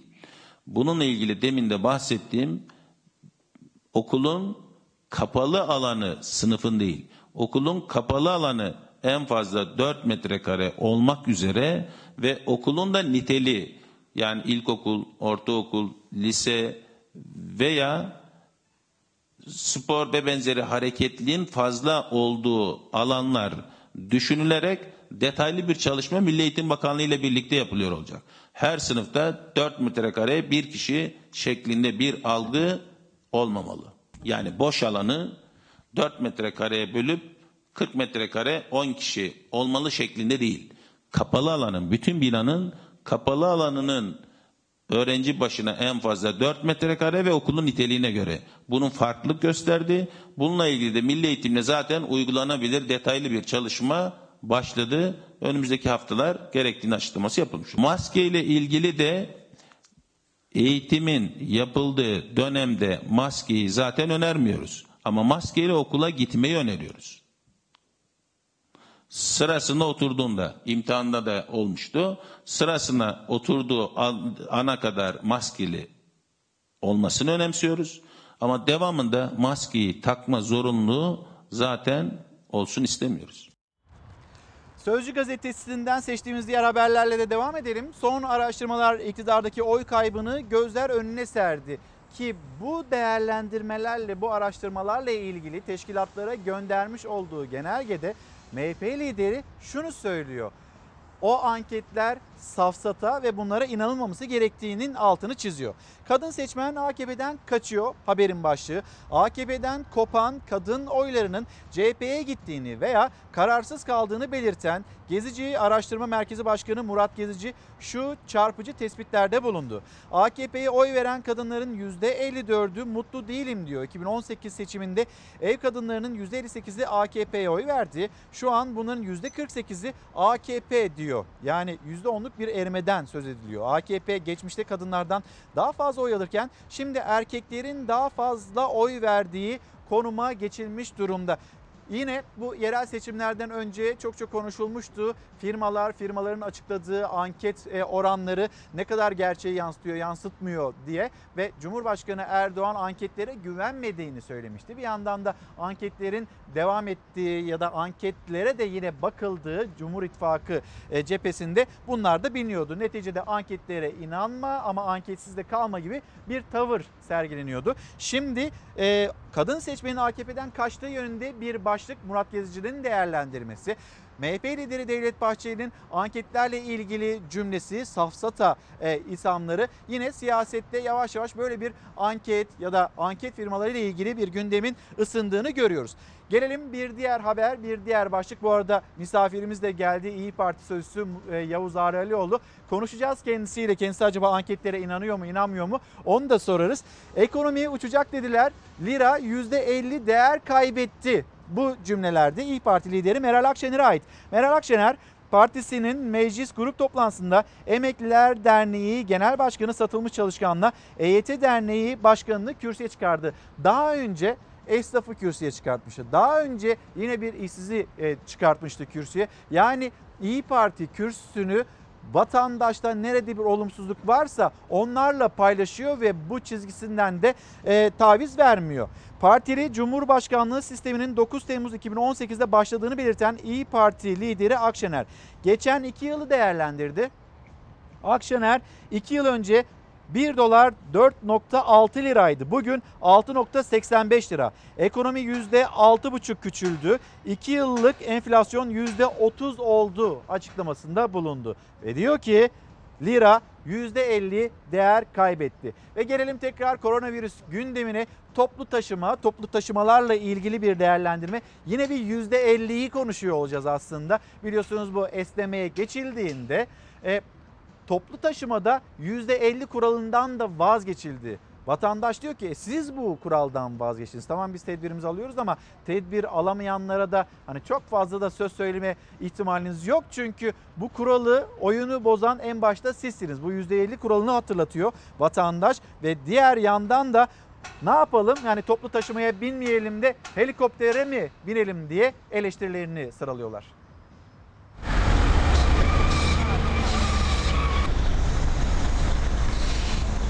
İndiğiniz minibüs bayağı bir yoğundu. Başka yapacağımız bir şey yok. Kullanmasak olmuyor mu? Kullanmasak neyle geleceğiz? Helikopter mi tutalım? Ne yapalım? Ne edelim yani? Başka çare yok diyerek o tehlikeli yolculuğa devam ediyor toplu taşıma araçlarını kullananlar. Özellikle minibüsler çok kalabalık. Denetimlere rağmen korkutucu görüntüler kaydedilmeye devam ediyor. Sağlık Bakanı Fahrettin Koca bir kez daha uyardı. Maskenizi muntazam şekilde takmış olsanız bile fazla yolcu taşıyan toplu taşıma araçlarında risk altındasınız. Özel araban olmadı mı yani? Mecbur taşıyoruz yani hastaneye geliyorum. Mecbur da biniyoruz yani. Taksiye dünyanın parasını yazıyor, veremiyoruz. Bakan Koca'nın da dikkat çektiği toplu taşımadaki kalabalık normalleşme adımlarından sonra yoğunlaştı. Koltuğun yarısı kadar yolcu alınabiliyordu. 1 Haziran'da İçişleri Bakanlığı %50 kuralını kaldırdı. O kural kalkar kalkmaz hala yasak olmasına rağmen şoförler ayakta yolcu almaya başladı. Ayaktaki yolcular inelim öyle. Ayaktaki yolcular inelim. 14 kişilik minibüsten 42 yolcu çıkan bu görüntüleri örnek gösterdi Fahrettin Koca. Binmeyin ya da uyarın dedi. Binmeyin, binmişseniz fazladan yolcu alan sürücüleri salgınla mücadelemiz adına uyarın. Vallahi sosyal mesafe yok. Artık kalktı. Öyle bir şey yok. Tıka tıkayız. İç içe gidiyoruz. Bekliyorsun saatlerce. Şimdi 25 dakika var gelmesine. Bekliyorum mecburen geldiği zaman bineceğim. İşte toplu taşıma kullananların durumu bu. Kullanmasa alternatif yok. Yani kendi özel aracı yok. Taksiye binse bu sefer de maliyet yükseliyor. Hiç kullanmasa bu kez de halledilmesi gereken işler bekliyor. Bir saattir bekliyoruz ya. Güneşli'ye gideceğim. Korkmuyor musunuz? Korkuyorum da yapacak bir şey yok. Ne yapacağım? Taksi tutsan imkanın el vermiyor. E, minibüse gitsen minibüs ana baba günü. Neyine gideceksin ki? E, taksi tutsan ana şey 60-70 milyon para yazacak. Niye maskeniz yok? Sana ne? Uyarılara rağmen hala virüsün ciddiyetinin farkına varamayanlarla dolu toplu ulaşım araçları. Sakarya'da yolcular arasında maske tartışması yaşandı. Niye kızıyorsunuz? Hanımefendi doğru söylüyor. Size alakadar etmez. Ne demek ya? Maskesiz giremezsin minibüse. Etmez, etmez. Evet giremezsiniz. Ne demek ya? Bakın işinize. Karakol orada gidin karakola. Yok ya. Maskesiz binilmeyecek. 3-5 kuruş yüzünden sağlığımızdan olamayız.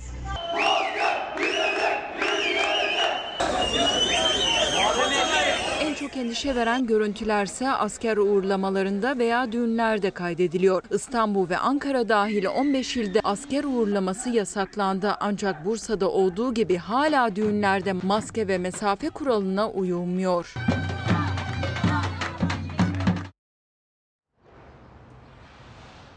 Efendim İyi Parti Sözcüsü Yavuz Ağar Alioğlu kendisiyle konuşacağımızı söylemiştik. Şu anda misafirimiz geldi. Yavuz Bey günaydın. Günaydın, Hoş iyi geldiniz. yayınlar Dün hoş grup bulduk. toplantısını takip ettiniz. Evet. Bugün aslında Trabzon'a geri dönecektiniz. İnşallah. Çocuklar e, yaylada çok da güzel fotoğraflar gönderdiniz. öyle. Ama ülkenin gündemi sıcak olunca ben sizi göndermedim. İyi ettiniz. Şimdi bir görüntü göstermek istiyorum. İzleyicilerimizle paylaşalım. Milli Egemenlik Parkı. Milli Egemenlik Parkı'nın içinde işte geçtiğimiz haftadan beri aslında bu şekilde e, Adalet Komisyonu'nda bu çoklu baro düzenlemesi konuşulmaya başladığı andan itibaren baro başkanları da Doğru. Meclisin Çankaya kapısına geldiler. Çankaya kapısında işte beklediler, içeri girmek istediler. Neden itiraz ettiklerini söylemek istediler.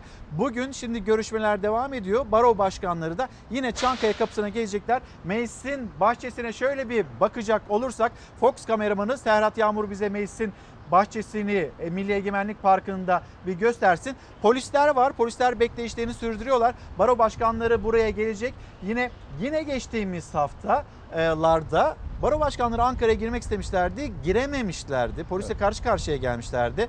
E şimdi benzer bir durum inşallah umarım olmaz. Ama işte polisler hazırlıklarını yapıyorlar. Bir sıkıntı var. Çoklu baro düzenlemesiyle ilgili. Biliyorum bu konuyla ilgili düşünceleriniz var. Önce haberimizi paylaşalım. Sonra fikrinizi sormak istiyorum. Çoklu baro düzenlemesi. Efendim bu kanunda FETÖ'nün ruhu varmış. Hadi oradan diyorum. Bu yasayı kabul edenler deyince kalkan eller, millete karşı kalkan eller orada tekrar kalkacak ve bu yasa geçecek. PKK, FETÖ, benzer kurumlar, kuruluşlar, örgütler tutar baro kurarmış. Kurşunlar. Eğer bu kanunlar çerçevesinde suç işleyen kim varsa zaten bunun bedelini ödeyecek. Çoklu baro düzenlemesinin her anı gerilimli yasa teklifinde ikinci perde açıldı. Genel kurul görüşmeleri perşembe beklenirken AK Parti bir gün öne çekti. Baro başkanları yeniden Ankara yoluna düştü. Sakin olun. Daha çok tartışacağız, konuşacağız. Bırakın da yeni baro kurabilsin diyoruz. Avukatı nasıl sustururuz? Onlar konuşacak. Bir gün siz bu ülkenin adli makamlarının karşısında hesap vereceksiniz. Görevinizi yaparken kimseye Ne Böyle bir müvekkile, usul var mı ya? ne müvekkile ne hakime, ne hakime Komisyon aşamasında olduğu gibi genel kurul aşaması da gerilimli başladı. HDP'liler çoklu baro düzenlemesini protesto etmek için hep birlikte ayağa kalkarak Fransız oyun yazarı ve oyuncu Molière'in sözlerini okumaya başladı. Birkaç uyarıdan sonra başkan oturuma ara verdi. Bu yaptığınız doğru değil Sayın Beştaş. Sayın Beştaş. bizim Sadece bir kişi okusun bunu. Birleşime 5 dakika ara veriyor. Siyasetin en sıcak başlığı baro düzenlemesi. Barolardan rahatsızlar. Kendi sözlerinden dışarı çıkmasın istiyorlar. Kafaya koymuşlar. Yandaş baro konseptinin önünü açacak bir model getiriyorlar. Çoklu baro başlığıyla özetlenmesi makul değil, doğru değil. Bu yasa o zaman Anayasa Mahkemesi'ne döner mi diyorsunuz siz? Çıkarsa çoklu baro. Çoklu kısmı dönebilir. Yani çoklu kısmı bana göre anayasaya aykırı. İktidar tepkiler ve uyarılar sonrası çoklu baro olması zorunlu değil. Bu yasa teklifi de sadece o değil. Üç büyük şehirle Anadolu arasında temsiliyette eşitlik vurgusunu ön plana çıkardı. Genel kurul bu tartışmalarla başladı. Tüm Anadolu illerinin bazı büyük şehirlerin tahakkümden kurtulmasını sağlayacak, eşit temsil sağlayacak bir düzenleme olmasa rağmen Ardahan Barosu'nda 46 tane avukat var. 4 delege belirleyecek. Antalya Barosu'nda 4600 avukat var. 4 delege belirleyecek. baroları bölen, anayasayı çiğneyen ve esasen de delege sayılarına müdahale eden bir teklif getirdiniz. Kendinize özgüveniniz olsa 48 saat beklersiniz. Baro başkanları bu kez genel kurulu izleyebilecek bir sorusuyla çoklu baro düzenlemesi tüm sıcaklığıyla Ankara'nın gündeminde. Aslında bugün gelmesi bekleniyordu Meclis Evet. Genel Kurulu'na ve dün hızlı bir şekilde geldi. Niçin Dün bu kadar hızlı bitirdik geldi? Yani çok bir önemli gündem maddesi midir Cumhur İttifakı için? Yani bu savunmanın e, güçlendirilmesi organizasyonu değil biliyorsunuz. Yani bugün böyle çok büyük bir tartışma ortamının içine düştük. Bu mevzu siyasetin konusu olduğu için böyle. Yani savunmanın bir ayağı avukatlardır. Avukatlar vasıtasıyla yapılır. Bu ayağın kuvvetlendirilmesi tartışmasından doğmadı bu. Efendim iktidarın siyasi hassasiyetlerine, vizyonuna beğenmek zorunda olmadığımız halde yani biz baroların her açıklamasını beğenmek zorunda değiliz. Bu baroların üzerlerine vazife olmadığını düşündükleri hükümet açısından söylüyorum. Bazı açıklamalarını düzenlemeye yönelik bir organizasyon. Yani Türkiye'de yargının bir ayağı savunmanın kuvvetlendirilmesi ise hızlı karar vermek, adil karar vermek, savunma müessesesini kuvvetlendirmek gibi bir şey tartışıyor olsak bunun üzerinden başka bir hassasiyet geliştirilebilir. Biz bunu niçin tartışıyoruz? Ya bu tartışmanın sebebi ne? Yargıyı daha e, kuvvetli hale getirmek mi? Yargıyı daha müstakil hale getirmek mi? Bir delil toplamak ve bu anlamda yargının mekanizma olarak işleyişinde çok daha hızlı, adil karar vermesini sağlamak için de değil. Bu sadece siyasetin gündemi içerisine girmiş olan, bizim de makbul bulmadığımız densiz bir açıklamanın arkasından başlatılmış bir süreç. Hükümetin uzunca zamandır yapıp etip e, kendi hisselerine düşürdüğü iş bu. Yani öğrenme maliyetleri bu. Muhalefeti tedip eden, terbiye eden, muhalefeti tenkit eden açıklamalar yapsa mesela barolar bu tür düzenlemelere heves edilir miydi emin değilim. Yani barolarla ilgili tartışmayı başlatan biliyorsunuz Diyanet'le ilgili münasebetsiz bir açıklama. Bu açıklama böyle yapılmasaydı da efendim hükümetin kullanmış olduğu siyasal diskur var muhalefete yönelik.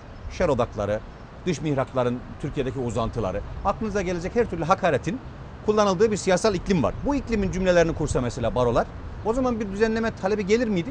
Biz gelmezdi diye düşünüyoruz. Ha bu şu anlamda itirazlarımız var.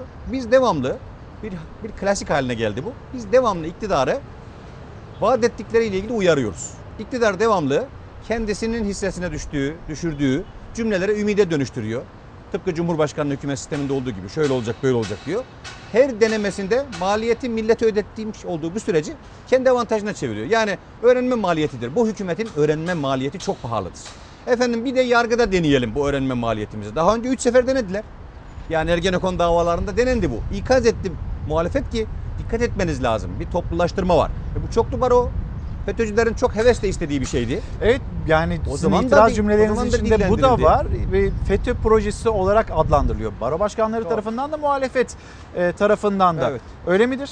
Ya şöyle bu, bu mevzudaki çoklulaştırma talebi FETÖ'cülerin şu taleplerinden kaynaklanıyordu. Yani bu mevzudaki bir tekelleşmede kendilerini dezavantajlı gördükleri için bu çokluluğun beraberinde getireceği kaos onların işine yarayacaktı. Şimdi bu çokluluğun bizim endişemiz bu. Biz sözümüzü söyledik. Tarihe not düştük. Milletimizin vicdanına da emanet ettik. Dedik ki bu çoklu baro. Bunu göreceğiz ilerleyen günlerde. Bu çoklu baro şu anda bulduğumuzdan daha kötü şartlar oluşturacak. Yargıyı daha çok siyasallaştıracak. Türkiye'de savunma mekanizmasını hükümetin siyasi tesir alanlarını açacak. Ama diyor ki Sayın Bahçeli avukatları güçlendirecek. İşte hükümet sistemi içinde Sayın Bahçeli ve Sayın Cumhurbaşkanı böyle diyorlardı. Bu hükümet sistemi o kadar olağanüstü olacak ki diyorlardı. Bu vaatlere gelince hükümetin vaat etmek hususunda olağanüstü mahareti var. Ama biz muhalefetiz. İktidar sebeplerini biz sonuçlarını konuşuruz. Muhalefet sonuçları konuşur. İktidar sebepleri konuşur. Efendim o kadar güçlü bir yargı oluşturacağız ki diye başladığımız işlerin sonunda geldik biz buraya. Biz bu 15 Temmuz'a 12 Eylül referandumunda ya ne kadar büyük bir hesaplaşma yapacağız. Biz bu demokrasiyle efendim demokrasiyi kuvvetlendirme iradesiyle bu ihtilalle hesaplaşmayacağız da. Kiminle hesaplaşacağız? Bu cümleler hatırlıyor herkes. 12 Eylül referandumundan sonra darbeye giden sürecin taşlarını döşedi FETÖ'cüler. Dolayısıyla vaat etmek hükümetin kendi kendisine makul bulduğu alan olabilir. Biz iktidarın sebeplerini değil, sonuçları üzerinden değerlendirdiğimiz sonuçları üzerinden bize buldurduklarıyla konuşacağımız işleri hatırlatıyoruz. Diyoruz ki size, efendim siz daha önce Cumhurbaşkanlığı hükümet sisteminin her derde deva olacağını söylediniz. Vaat ettiniz. Dediniz ki bu faizin canını okuyacak, dövizi halledecek, enflasyonu düşürecek, işsizliği halledecek, memleketin yönetim maharetsizliğini sıkış, her şeyi halledecek. Koalisyon mecburiyetini ortadan kaldıracak. Vaat ettiniz, vaat ettiniz, vaat ettiniz. İki yıllık karnesi ortada. Şimdi de diyorsunuz ki bize biz yargıya öyle bir düzenleme yapacağız ki bu büyük bir reform.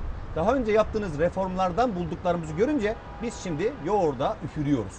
Sütten ağzımız yandı çünkü. Dolayısıyla biz bu düzenlemenin endişelerimiz olan e, çerçevesini çizdik. Dedik ki yargı siyasallaşacak. Savunmanın hükümetin vizyonuna yakın olan gruplaşmalar içerisinde çoklu baro hakimler karşısında iktidara yakın savunma avukatlarının gruplarını daha avantajlı hale getirebilecek. Adli yardım müessesesi iktidarın lehine olacak. Ben nasıl daha hızlı karar alabilirim tercihinde hükümete yakın olan e, siyasi vizyonun yanında olursam ben mahkemeye daha çok tesir edebilirim duygusu galip olacak. Dolayısıyla yargı baştan biz hükümet taraftarlarıyla beraber olmalıyız duygusuna teslim olacak. Bu Türk yargısına yapılmış en büyük kötülüktür diyor. Çok basit. Bunun anlaşılmaz bir şey yok. Efendim İstanbul, Ankara, İzmir'i kastediyoruz diyorlar. Bu tekelleşmenin sebebi bu tekelleşmenin sebebi İstanbul, Ankara, İzmir'deki yığılmanın sebebi avukatlar değil ki. Siyasi partiler de İstanbul, Ankara, İzmir'e yığılıyor. Yani İstanbul'da 98 mebus var mesela. Ya şöyle diyebilir miyiz? İstanbul'da 2 milyon seçmenden fazlasına parti kurmamız lazım. Yani çoklu parti dönemi başlatalım. Çoklu parti olsun. Yani bu nedir böyle İstanbul'da bu kadar seçmen? Yani bir devlet şeyi gibi, nüfusu gibi. Burada bu kadar mi- milletvekili diğer milletvekilleriyle ilgili orantısızlık oluşturuyor. Temsilde de adaletsizlik oluşturuyor. İki tane, üç tane mebusu olan kaç tane vilayet demektir İstanbul? 2-3 mebus olan 50 vilayet demektir.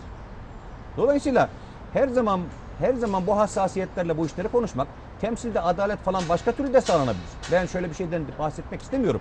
Efendim İstanbul Barosu fiilen şöyle bir şey yapmış İlker Bey. Baro meclisi oluşturmuş mesela. Yani hukuken altyapısı oluşturmamış ama baro meclisi oluşmuş. Temsilde imkan bulamayanların da o meclisin içine girmesi. Bu biraz daha kurumsal hale getirilebilir. temsilde adalet sağlanabilir. Ama temsilde adaleti sağlayacağız diye yapılan iş Türk yargısını tasnif edecek bir yeni tehlikeli alandır diye düşünüyorum. Siz iki yıllık karneye de geçiş yaptınız. Evet. Birazdan bunu konuşacağız. Ee, MHP lideri Devlet Bahçeli'nin teşkilatlara göndermiş olduğu bir genelge var. O genelge hem avukatlarla ilgili yasal düzenleme MHP nerede duruyor, neden orada duruyor onu anlatıyor. İki yıllık karneyi anlatıyor. Erken seçim olacak mı, olmayacak mı? Bununla ilgili de MHP lideri Devlet Bahçeli'nin cümleleri var. Bir paylaşalım izleyicilerimizle öyle devam edelim. Görüşülen çoklu baro kanun teklifiyle barolar demokratikleşecek, avukatlar özgürleşecek, savunma daha da güçlenecektir. Jet hızıyla komisyondan genel kurula sevk edilen çoklu bara düzenlemesine MHP'nin tavrını lideri Devlet Bahçeli açıkladı. Savunma daha da güçlenecek dedi, düzenlemeye desteğini ilan etti. Ya hep beraber ya hiçbirimiz. Baro başkanları sakıncalı buluyor. Hatta FETÖ projesi olduğunu iddia ediyorlar. Muhalefet ise savunma makamının bölünmesi ayrışması demektir diyerek itiraz ediyor düzenlemeye. Bahçeli'ye göre ise böyle bir sakınca yok. Aksine avukatlar güçlenecek tezinde MHP. Öte yandan teklifin ilk iki maddesi de mecliste kabul edildi. Savunma susmadı, susmayacak. Çoklu baro görüşmeleri devam ederken Bahçeli teşkilatlara genelge gönderdi. MHP'nin siyasetini akıl ve ahlak sınırları çerçevesinde dengeli, derinlikli, sabırlı, tutarlı ve ilkeli ifadeleriyle hatırlattı. Gündeminde sosyal medya düzenlemesi de vardı. Yasanın çıkması mecburi dedi. Tavrımızda da bir değişiklik olmayacaktır. Sosyal medyada yapılan saldırılar takip edilecek, eninde sonunda muhataplarından hukuk önünde hesap sorulacaktır. MHP cephesinden CHP'ye Bahçeli'den Kılıçdaroğlu'na ağır salvolar da geldi. Kılıçdaroğlu'nun demokrasiden yana olan bütün güçlerin birlikte hareket etmesi lazım sözlerine tepki gösterdi. Bölücülere ve terör sevicilere yeşil ışık yakıp kucak açması akıl tutulması olduğu kadar hezeyandan hezeyana seyri sefer yapan bir siyasetçi köhneliğidir. Terörist Demirtaş'ın tutukluluğunu adalet ve demokrasinin yokluğuna bağlayan Kılıçdaroğlu bu izansız uslubu kanalıyla PKK'nın gölgesine sığınmıştır. Ve erken seçim Kılıçdaroğlu topu Bahçeli'ye atmıştı. Ancak Bahçeli isterse bu mümkün demişti. Bize göre gevezelik, hükümetten desteğimizi çekmemizi isteyen hamiyet ve haysiyet özürlülerin hangi karanlık çetelerin tekelinde ve tembihiyle siyasete sürüldükleri herkesin malumudur. 28. dönem milletvekili genel seçimi 2023 yılının Haziran ayında yapılacaktır. Cumhurbaşkanlığı hükümet sistemini yeni bir evre olarak tanımlayan Bahçeli süreci sağlıklı, istikrarlı, mutlu ve huzur verici olarak değerlendirdi. MHP lideri Devlet Bahçeli'nin açıklamaları bu şekilde avukatları daha da güçlendireceğini söylemekte Devlet Bahçeli ve bu erken seçim tartışmalarıyla ilgili e, CHP lideri Kılıçdaroğlu Hürriyet gazetesinden Abdülkadir Selvi'ye konuştu ve orada hani MHP liderine aslında topu attı. Ülke yönetilemiyor, ekonomik olarak kötü gidiyor, Cumhurbaşkanlığı hükümet sistemi iyi değil derse ve ben desteğimi çekiyorum derse bu seçime biz gideriz demekte idi. Ve Bahçeli de bize göre bu gevezelik hükümetten desteğimizi çekmemizi isteyen hamiyet ve haysiyet özürlülerin hangi karanlık çetelerin tekelinde ve tembihiyle siyasete sürüklendikleri herkesin malumudur. 28. dönem milletvekili genel seçimi 2023 yılının Haziran ayında yapılacaktır dedi. Ne dersiniz? Devlet Bey'in bu kabil kararlı cümlelerinden sonra iki defa seçim yaşadığımız için bu kararlılıktaki açıklamalar seçim duygusunu tetikliyor. Yani şöyle bir gelenek oluştu neredeyse. Devlet Bey bu kadar kesin, kararlı ifadelerde bulunmasa seçime gitmeyeceğimizi konuşabiliriz. Daha önce lütfen arkadaşlar baksınlar. Milletimiz fırsat buldukça baksın eski açıklamalara. Devlet Bey'in daha önce seçimlere gittiğimiz süreçlerdeki açıklamaları da bu tonlamada katiyet taşıyordu. Yani bu kadar Yani kati... siz Sayın Bahçeli kararlı konuştuğu için mi olabilir diyorsunuz? O duyguyu tetikliyor olabilir. Yani Sayın Devlet Bahçeli geçen seçimlerin ikisinde de asla seçim yoktur tonlamasını o kadar keskin cümlelerle yaptı ki peşinden seçim yaşayınca şimdi Sayın Bahçeli'nin bu konuşmalarının bu kadar katı olmasından dolayı bir tedirginlik yaşıyor olabilir millet. Yoksa ben de aslında seçimin bu kadar dezavantajlı oldukları bu şartlarda hükümet içinde, Cumhur İttifakı içinde çok makul olmadığını düşünüyorum. Yani ilk defa iktidar bu kadar zayıf. İlk defa AK Parti iktisadi olarak vatandaşını bu kadar kötü şartlarda yaşatıyor. İlk defa memlekette bozulan düzen ilk defa AK Parti'yi bu kadar eleştirilerin öznesi haline getirdi. İlk defa mutfak yanıyor bu kadar fazlaca O zaman iki yıllık var. karneye bakalım mı Cumhurbaşkanlığı hükümet bakalım. sisteminin? Bakalım. Ne dersiniz? Ben yani mesela- nasıl geçirdi? O karneye baktığınızda siz ne görüyorsunuz? Şöyle. Sokakta. Bir siyasal terminoloji olarak İlker Bey şunun düzeltilmesi gerektiğini düşünüyoruz. Biz muhalefet partisiyiz ama nihayetinde Şimdi Cumhuriyet Halk Partisi daha çokça yapar. Biz de zaman zaman yaparız. Ben buna kısmen şöyle itiraz etmek istiyorum. Efendim saray rejimi falan bu kabil tasniflerin, bu kabil takdimlerin mevzu, mevzuyu konuşulamaz hale getirdiğini düşünüyorum. Yani Cumhurbaşkanlığı hükümet sistemine bizim eleştirilerimiz vardı biliyorsunuz. Dedik ki bu bir insanın üstüne bu kadar yüklenmek, bir insanın selahiyetini bu kadar artırmak, karar mekanizmalarında şimdi avantaj gibi görünse de bir adamın yanılmasını 83 milyonun ödeyeceği bedel haline getirebilir. Bunu yapmayalım diye bağırdık. Bizim eleştirilerimize, tenkitlerimize, e, bu eleştiri endişelerimize hükümet şöyle cevap verdi. Ümidi yöneteceğiz biz. Bizim ümidimiz nedir? Bu Cumhurbaşkanlığı hükümet sistemi o kadar güzel bir sistemdir ki geçmişte yaşadığımız, parlamenter demokrasiyle yaşadığımız hiçbir şey yaşamayacağız. Yüksek enflasyonu artık görmeyeceğiz. Faizler artık hareket etmeyecek. Döviz öyle ikide bir e, çok ciddi yükselişler göstererek Türkiye'deki sanayimizin kıpırdama kıpırdamasına imkan sağlamayacak spekülasyon alanı olmaktan çıkaracak ek- ekonomimizi terörü halledeceğiz. Yani her derde deva bir sistemden bahsettiler. Hükümet ümidi, biz endişeyi dillendirdik. Millet ümide oy verdi. Dedi ki biz muhalefetin endişelerini duyduk ama biz bunu denemek istiyoruz. Şimdi ben defalarca tekrarladım yine tekrarlayacağım. Muhalefet sonuçları üzerinden konuşmak zorundadır. İktidar sebeplerini anlatabilir. İktidar diyebilir ki efendim biliyorsunuz iki yılda bir bir seçim yapmak mecburiyeti hasıl oluyordu. Devamlı devamlı hükümetler kuruluyordu. Bu istikrarsızlıklar ekonomiye güvensizlik olarak dönüyordu falan filan. Şimdi bütün bunlarla ilgili aslında gerekçelerin de haklıydı hükümet. Yani Cumhurbaşkanlığı hükümet sistemini getirirken eski sisteme atıf yaptıkları şunlar şunlar ne kadar kötüydü diye hatırlattıkları her şey doğruydu. Ama çözüm diye bize sunduklarının karnesi iki yıllık karnesi berbat. Yani ne ekonomi düzeldi, ne faiz düzel, ne faiz indi, ne enflasyon düştü. O dönemki parlamenter sistem kötüydü. Cumhurbaşkanı hükümet sistemi berbat ve siz diyorsunuz ki Biz- güçlendirilmiş parlamenter sistem. Yani şunu konuşmayı öğrenmemiz lazım. Efendim buna karşı çıkarsanız siz eski düzenin adamlarısınız. Bizim söylediklerimize itiraz ederseniz siz hainsiniz. Efendim siz karanlık mihrakların insanlarısınız. Bu terminoloji bu değil, bu siyasal üslup bu memlekette hiçbir mevzuyu konuşulamaz hale getiriyor. Yani bizim esas ihtiyacımız şu. Cumhurbaşkanlığı hükümet sistemini kötü olsun diye getirmediler tabii ki. İyi olsun diye getirdiler. Ama kötü oldu. Şimdi kötü olmuşsa bu kötü olanlarını düzeltmek için ya bizim akla ihtiyacımız varsa aklımız var. İstişare etmek için demokrasi kültürüne ihtiyacımız varsa o da var.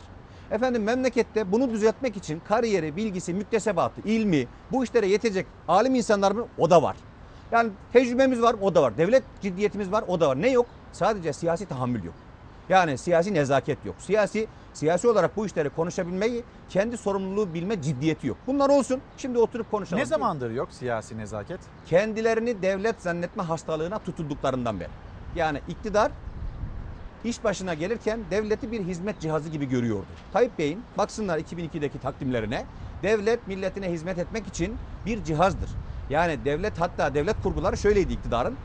Hakim devlet değil, hadim devlet, hizmet eden devlet.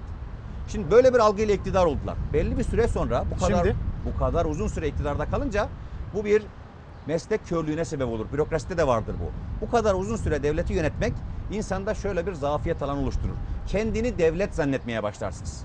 Ben şimdi iktidara gelirken bu kadar tahammüllü olan bir topluluğun şimdi bu kadar tahammülsüzlüğünü buraya bağlıyorum. Bizim eleştirilerimize bir eleştiri gözüyle bakmayıp her eleştirimize vatan hainliği gibi bir takım yakışıksız değerlendirmelerde bulunmalarını buraya bağlıyorum. Kendilerini devlet zannediyorlar. Devleti kendilerinin zannediyorlar. O yüzden itiraz ettiniz mi? İlker Bey itiraz etti. Diyorlar ki hain. Niye? E bize itiraz edildi biz devletiz diyorlar. Onu demek istiyorlar. Bu kendini devlet zannetme hastalığıdır. Bu kadar uzun süre iktidarda kalan herkese bulaşır bu hastalık. Bunun da yolu kurumlar hiyerarşisini çok iyi oluşturmak lazım. Demokrasi o yüzden kıymetlidir. Demokrasinin içerisindeki kurumlar, kuvvetler ayrılığı bu olmasın diyedir. Yani bir adam kendini devlet zannetmesin diyedir. Yasama, yürütme, yargı erklerinin ayrılması kendini devlet zannetme hastalığına düşmesinler diyedir. Peki MHP'nin dili nasıl? Milliyetçi Hareket Partisi'nin dili iktidarda olanlar için çok büyük bir avantajdır. Yani biz kavga etmiyoruz. Bizim müttefikimiz, ortağımız bizim adımıza bizim bile söylemediğimiz her cümleyi muhalefete söylüyorlar. Onlar için avantajdır.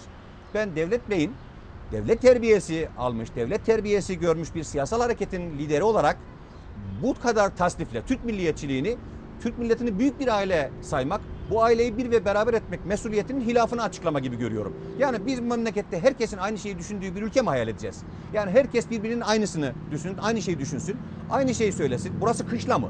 Biz burada farklılıklarımızı zenginlik sayacağız. Bizden farklı düşünenlerin de Kanaatlerine kıymet vereceğiz, ihtimam göstereceğiz. Anlayışlı ve tahammüllü olacağız ki bu memleket farklılıklarımızdan, farklı renklerden kuvvetlensin. Şimdi her kendileri gibi düşünmeyenlere hain deme hevesleri, kendileri gibi düşünmeyenlerin işte vatan hainliğiyle itham edilmesi Türkiye'de memleketi bu yüzde elli hissiyatıyla huzursuz bir memleket haline getirir. Yani ne yapacağız biz şimdi? Yani hükümetin bizim vazifemiz şu mu İlker Bey?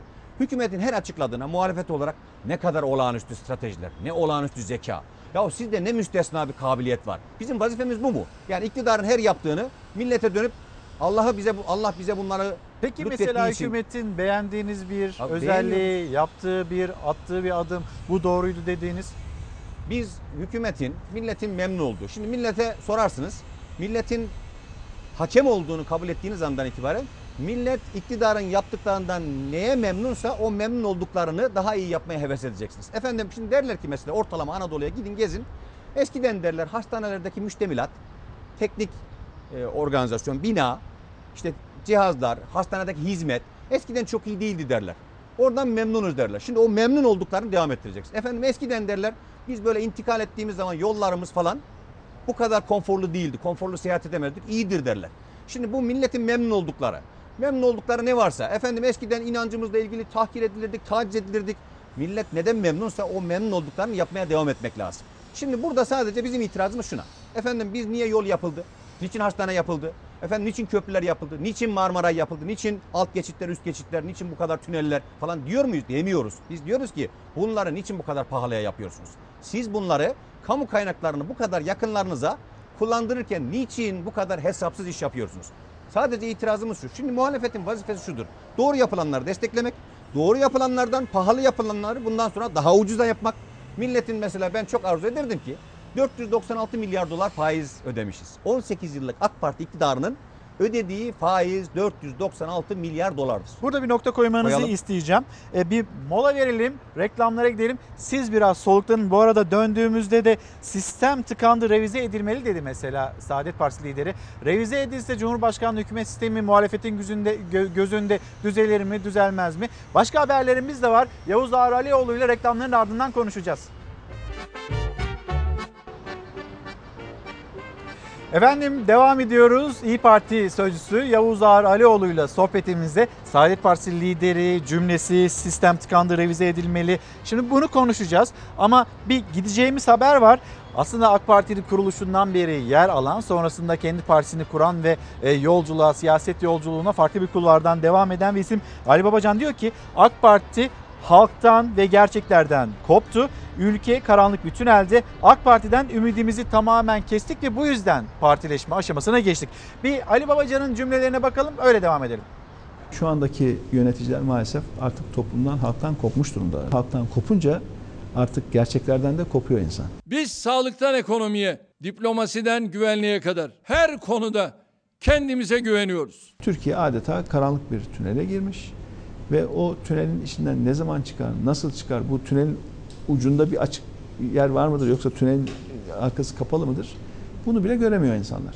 AK Parti halktan koptu gerçeklerden de. Ülke karanlık bir tünelde. AK Parti saflarından kopup kendi çatısı altında siyaset kulvarına giren Deva Partisi Genel Başkanı Ali Babacan'dan bu dikkat çeken sözler. Deva Partisi Genel Merkezi'ne kavuştu. Yeni çatıda ilk röportajı Fox Haber'e veren Babacan muhalefette vites arttırdı. İktidar tarafındaki her iki partide adeta fokur fokur kaynıyor şu anda. 2018 seçimlerinde AK Parti ilk defa meclis çoğunluğunu kaybetmiştir. MHP'nin desteğiyle yasaları geçirebilmektedir. Yolunu şaşıranlar, kibrine esir düşenler, hırsını, aklının, benliğinin, davasının önüne koyanlar dışında AK Parti çatısı altında sorumluluk üstlenmiş herkes bu davanın asli sahibidir. Eğer iktidar tarafında bir umut görseydik, Türkiye için bu işi hiç yapmazdık. Artık ümidimizi tamamen kestiğimiz için artık dedik iş başa düştü. Deva Partisi lideri Babacan'a göre AK Parti ittifak ortağı MHP'nin desteğine rağmen çıkmazda. Erken seçim için bir öngörüleri yok ama olası bir seçime ne zaman hazır olabileceklerinin takvimi var. Sonbahar aylarında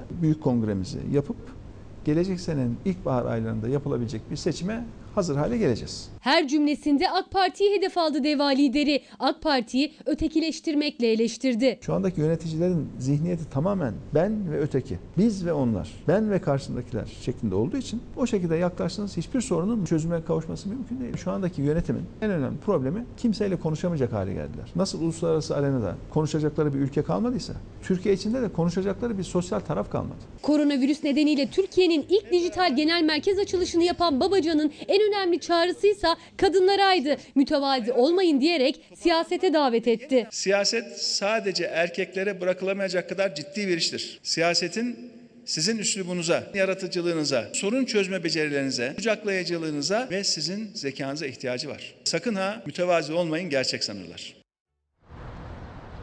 Babacan'ın değerlendirmeleri bu şekilde. Siz ne dersiniz?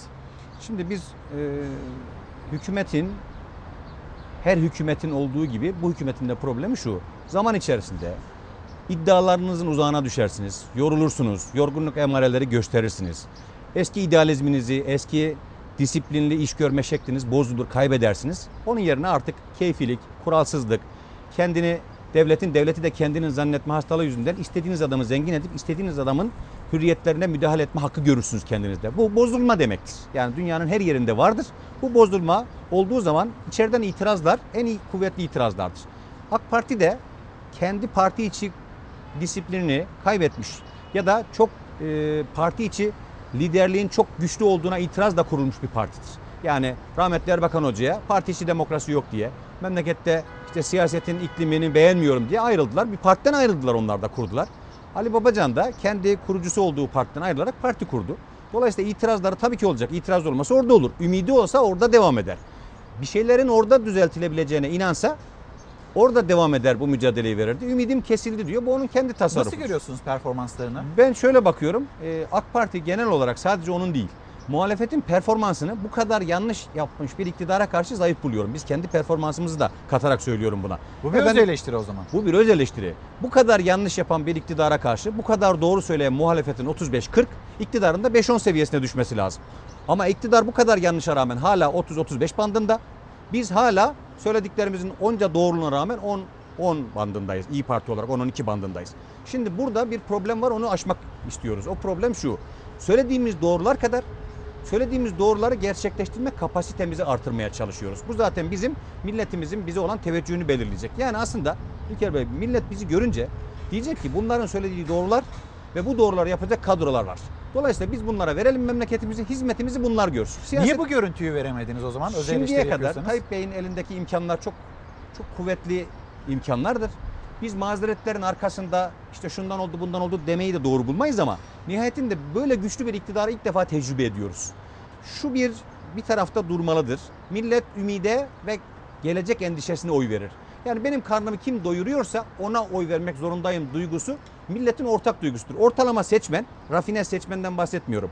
Ortalama Türk yurdunda benim karnım doysun, çoluğumun çocuğumun işi olsun, ben vefat edip gidince geride çocuklarıma huzur kalsın diyen ortalama seçmenin baktığı şey benim bugün yarın yiyeceğimdir. Dolayısıyla vatandaş devlet ne yiyor, devlet yakınlarına ne kazandırıyor, ihalelere ne kadar fesat karıştırıyor, efendim faizi ne kadar ödüyor bununla ilgilenmez. Ne zaman ilgilenir bununla? kendi geçim, yaşam şartları bozulduğu zaman ilgilenir. Tencere kaynamıyorsa, alışveriş yapamıyorsa, elektrik su parasını ödeyemiyorsa o zaman bakar ki ya bizim düzenimiz, durumumuz iyiydi. Bize ne oldu ki biz bu ara geçinememeye, kendi kendimize yetememeye başladık. Ama Şu iktidarın anda kurduğu cümleler de öyle. Tünelin sonunda ışık var deniliyor. Dünyada belki ekonomiyle ilgili olarak onlar kendilerine kamyon çarptı diyebilirler ama bize belki de motosiklet çarptı diyeceğiz. Demek de Hazine ve Maliye Şimdi Bakanı. bunu söyleyecek olan bir Hazine ve Maliye Bakanı'nın bize yaşattıklarıyla bunu söylemesi lazım. Lafla yürümüyor bu iş. Yani siz dünya dünya iktisadi buhran olarak 29'dan beri bu çapta bir şey hiç yaşamadı cümlelerinin duyulduğu böyle bir zamanda. Efendim dünyanın her ülkesinin küçüldüğü böyle bir zamanda 5 büyüyeceğiz derseniz bu 5 büyümek sizi gayri ciddi bir Hazine ve Maliye Bakanı yapar. Gayri ciddi yapar sizi. Ama bizim derdimiz şu. Biz faize bu kadar yüklü paralar ödemiş bir ekonomiden bahsediyoruz. Biz ranta, betona Onu söylediniz 18 yılda ne kadar ödendi diyorsunuz? 496 milyar dolar ödediğimiz faiz toplamı. Şimdi bu kadar faizi buraya ödemesek de ciddi bir ekonomi, ciddiyetli bir ekonomi yönetimi, ciddi bir maharetli bir yönetim modeli, maharetli bir ekonomik kalkınma modeli uygulanabilseydi, faize bu kadar verilmeseydi. Mesela misal olsun diye söylüyorum. Efendim köprülerden geçişlere para alıyorsunuz ya. Köprülerden geçenlere para verirdiniz. İzmir'e gidenlerden 250 lira almak zorunda kalıyorsunuz ya güya. İzmir'e her gidene bu yolu tercih ederseniz 500 lira para veriyoruz diyebilirdiniz siz. Efendim Marmara'yı O kadar büyük bir paradan O kadar büyük bir paradan bahsediyoruz. Bu para ne kadar büyük bir paradır? Hükümetin iftihar ettiği yatırımlar var. Şehir hastaneleri.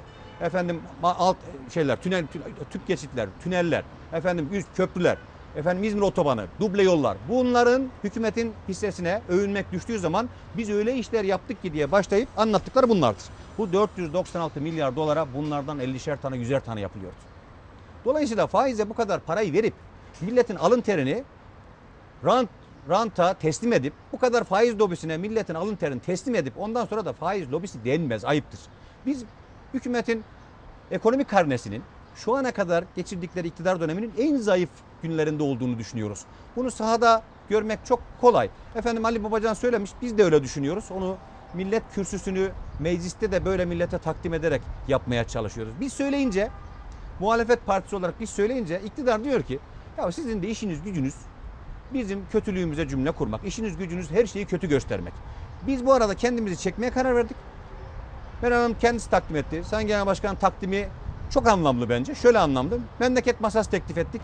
Pandemi dolayısıyla olmadı. Bayram sofrası kuralım. Herkes bir araya gelsin dedik olmadı. Şimdi iktidara son sözümüz, uyarı hakkımızı şöyle kullanıyoruz. Biz biz söyleyince bizim sözümüzü taassup sözü sayıyorsunuz. Biz söyleyince diyorsunuz ki sizin işiniz gücünüz iktidarı karalamak.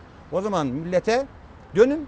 Yüzünüzü dönmekten imtina ediyorsanız millete biz milletin sözünü size yönelteceğiz. Millet kürsüsünün yeridir İyi Parti'nin kürsüleri. Bu kürsüden bundan sonra bizden daha çok milletinizin isyanını, itirazını, derdini, çığlığını duyacaksınız. Her hafta bir ya da iki meslek grubunun, mağdurun, ihtiyaç sahibinin sesinin çığlığının duyulduğu bir millet kürsüsü kurduk. EYT'liler gelecek buraya, işsiz gençler gelecek, çiftçiler gelecek, efendim tarlasına yetemeyen, alın terini ödeyip hakkını alamayanlar gelecek, öğrenciler gelecek. Üniversiteyi bitirdiği halde iş bulamayanlar gelecek. Feryatlarını duyuracağız ki hükümete milletinizin durumu budur kardeşim. Yani madem bize itimat etmiyorsunuz, madem bizim söylediklerimizi siyasi taassup sözü sayıyorsunuz. O zaman sözü bizden değil milletinizden dinleyin hamlesidir bu. Çok da makul bir hamledir. Bütün milletimiz bilsin ki biz İyi Parti olarak milletin, hükümetin duymadığı çığlıklarına bir millet hoparlörü kurduk. Bu millet kürsüsünde hükümete milletin derdini duyabileceği bir imkan açmış oluyoruz. Dolayısıyla biz şimdi revize edilsin edilmesin. Hükümeti artık şöyle tedip etmekten de yorulduk. Biz söylüyoruz, hükümet tecrübe etmek istiyor. Biz söylüyoruz, hükümet yanılma hakkını kullanmak istiyor. Biz söylüyoruz, hükümet pahalı öğrenme hakkını kullanmak istiyor. Artık biz söylemekten yorulduk. Onlar hata yapmaktan yorulmamışlarsa artık şuraya geldik. Siz yapabileceğiniz kadar hata yapın. Biz doğrularla milletimizin teveccühüne talibiz. Emaneti, yönetim emanetini teslim almak istiyoruz. Bu bir bayrak yarışı. Biz AK Parti'nin ve Milliyetçi Hareket Partisi'nin asla ne düşmanıyız ne hasmıyız. Biz rakipleriyiz. Bu rekabette biz de varız. İktidar 20 yıl iktidar taşımak kolay bir iş değildir İlker Bey. Devlet taşıyorsunuz. Gerçekten kolay bir iş değildir. Bu yorgunluk alameti saydığımız bir sürü işin sebebi 20 yıl devlet yönetmektir. Yoruldular. Bu yorgunluk, bu yükü taşıyamaz bir e, ağırlık haline getirdi. Biz emanet alacağız. Kararlıyız yani. Şimdi bir düzenleme daha var. Sosyal medya düzenlemesi. Evet. İzleyicilerimizle paylaştık. Aslında Türkiye'de nereden bir şey. çıktığını biliyor.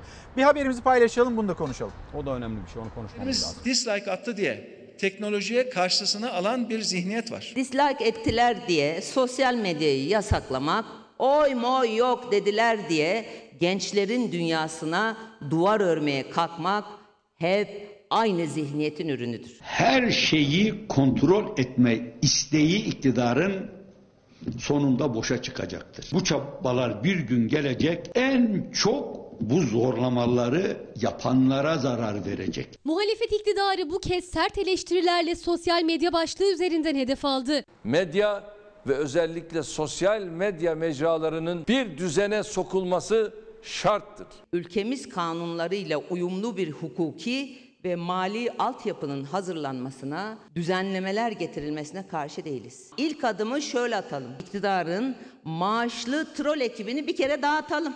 Cumhurbaşkanı Erdoğan'ın sosyal medya konusunda yasal düzenleme şart çıkışıyla alevlendi tartışma. İyi Parti lideri Meral Akşener düzenlemeye karşı değiliz dedi ama önce iktidar trollerinin hesaplarını kapatın diyerek tepki gösterdi Cumhurbaşkanına. Fırsat bu fırsat diyerek adım atmakla meseleler çözülmez. Tek tip insan yetiştirme saplantısıdır. Farklı olanları dönüştürme sevdasıdır. Sosyal medyadan nefret etsek böylesine yaygın ve etkin şekilde kullanmazdık. Twitter ne yaptı? İktidarın maaşlı trollerinin hesaplarını kapattı.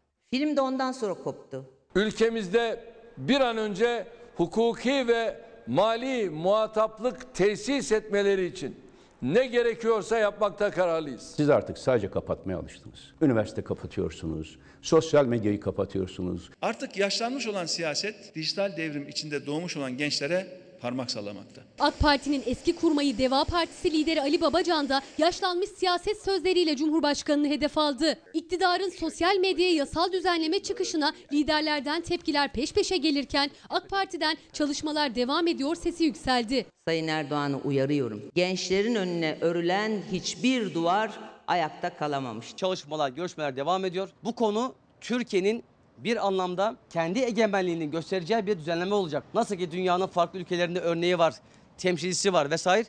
Türkiye'de olsun dediğimizde vay efendim herkesin aynı ithamla bu konuya karşı çıkmasını ibretle izliyorum. Sosyal medya üzerinden bir düzenleme. İşte sosyal medya birbirine hakaret eden insanlar ve herkese umursamaz bir şekilde kötü sözler söyleyen, ahlak sınırlarını böyle aşan insanlar var. Buraya bir denetim gelmesi gerektiğini söylüyor. Aslında iktidar da söylüyor, muhalefet de Doğru. söylüyor. Ee, siz ne dersiniz? 8 maddelik bir düzenleme meclise de geldi, gönderildi. Şimdi bu tür düzenlemelerde bu tür düzenleme ihtiyacını oluşturan şeyi meşru görmüyoruz biz. Yani hükümet daha çok kendisine dokunulunca bu tür düzenlemeleri aklına getiren bir merkez haline geldi. Şimdi şöyle bir kere görebilsek mesela biz hükümetimiz. Bir kere böyle görebilsek. Bunu beklemek, bunu istemek hem milletimiz adına istemek hem insani olarak kendi şahsımız adına istemek bizim en tabi hakkımız. Bize bir kötülük bulaştığında, bize bir hakaret yapıldığında, biz bir iftiraya maruz kaldığımızda Sayın Cumhurbaşkanı'nı kürsüde görsek ki ya siz nasıl olur da siyasi rekabet edeceğiz diye muhalefetin genel başkanlarına, mesela genel başkanımıza, bir, bir hanımefendiye nasıl böyle bir terbiyesizlik yaparsınız derken görebilsek mesela. Şimdi gazeteciler var. Gazetecilere, sanatçılar var, gazetecilerin mesela yakınlarına eşi değil. Başak Demirtaş var. muhaliflere mesela. Efendim biz siyasete ilke getirelim. Ne yapalım İlker Bey? Aileler bu işin dışında kalsın. Ya bu topraklarda kavga etmenin bir asaleti olsun. Mücadele etmenin, rekabet etmenin bir haysiyeti olsun. Bunlar ihlal edilmesin. Ne olursa olsun aile dokunulmazlığına özen gösterilsin, kişilik haklarına özen gösterilsin. İnsanlar siyasi tenkitlerini yapabilsinler ama siyasi tenkitlerin arkasında galiz ifadeler, böyle akla seza küfürler bunlar kullanılmasın. Şimdi bunlarla ilgili ortak bir sükunet var mıdır bu topraklarda? Vardır. Ama adalet kendiniz için değil, rakipleriniz için isteyebildiğiniz zaman sizin için erdemdir. Efendim rekabette eşitsizlik varsa kendiniz lehine olunca konuştuğunuz değil, rakibinizin aleyhine olunca konuştuğunuzdur adalet. Şimdi sizin hissenize, hükümetin hissesine hep şöyle bir şey düşüyor. Biz iftiralara maruz kalmış bir partiyiz. Biz hem şahsen Sayın Genel Başkanımız hem partimiz ithamların, iftiraların özdesi haline getirildi. Bize atılmadık iftira. Bize denmedik kaba laf. Uğramadığımız taciz, tahkir kalmadı. Şimdi bütün bunlar olurken ben mesela Sayın Cumhurbaşkanı, Sayın, Sayın Devlet Bahçeli'yi şöyle görmek isterdim. Çok memlekete çok büyük bir esenlik duygusu verir bu. Dönüp diyecekler ki biz bunlara yaptıklarına kızarız. Siyasi tarzlarına, tavırlarına, tenkitlerine kızarız. Ama ne demek bu memlekette bir partinin genel başkanına bu kadar galiz cümlelerle hakaret etmek? Ne demek? Bir kere bunları böyle kızarken görebilsek memleketin siyasal iklimi değişecek. Ama biz devamlı şöyle görüyoruz iktidarı.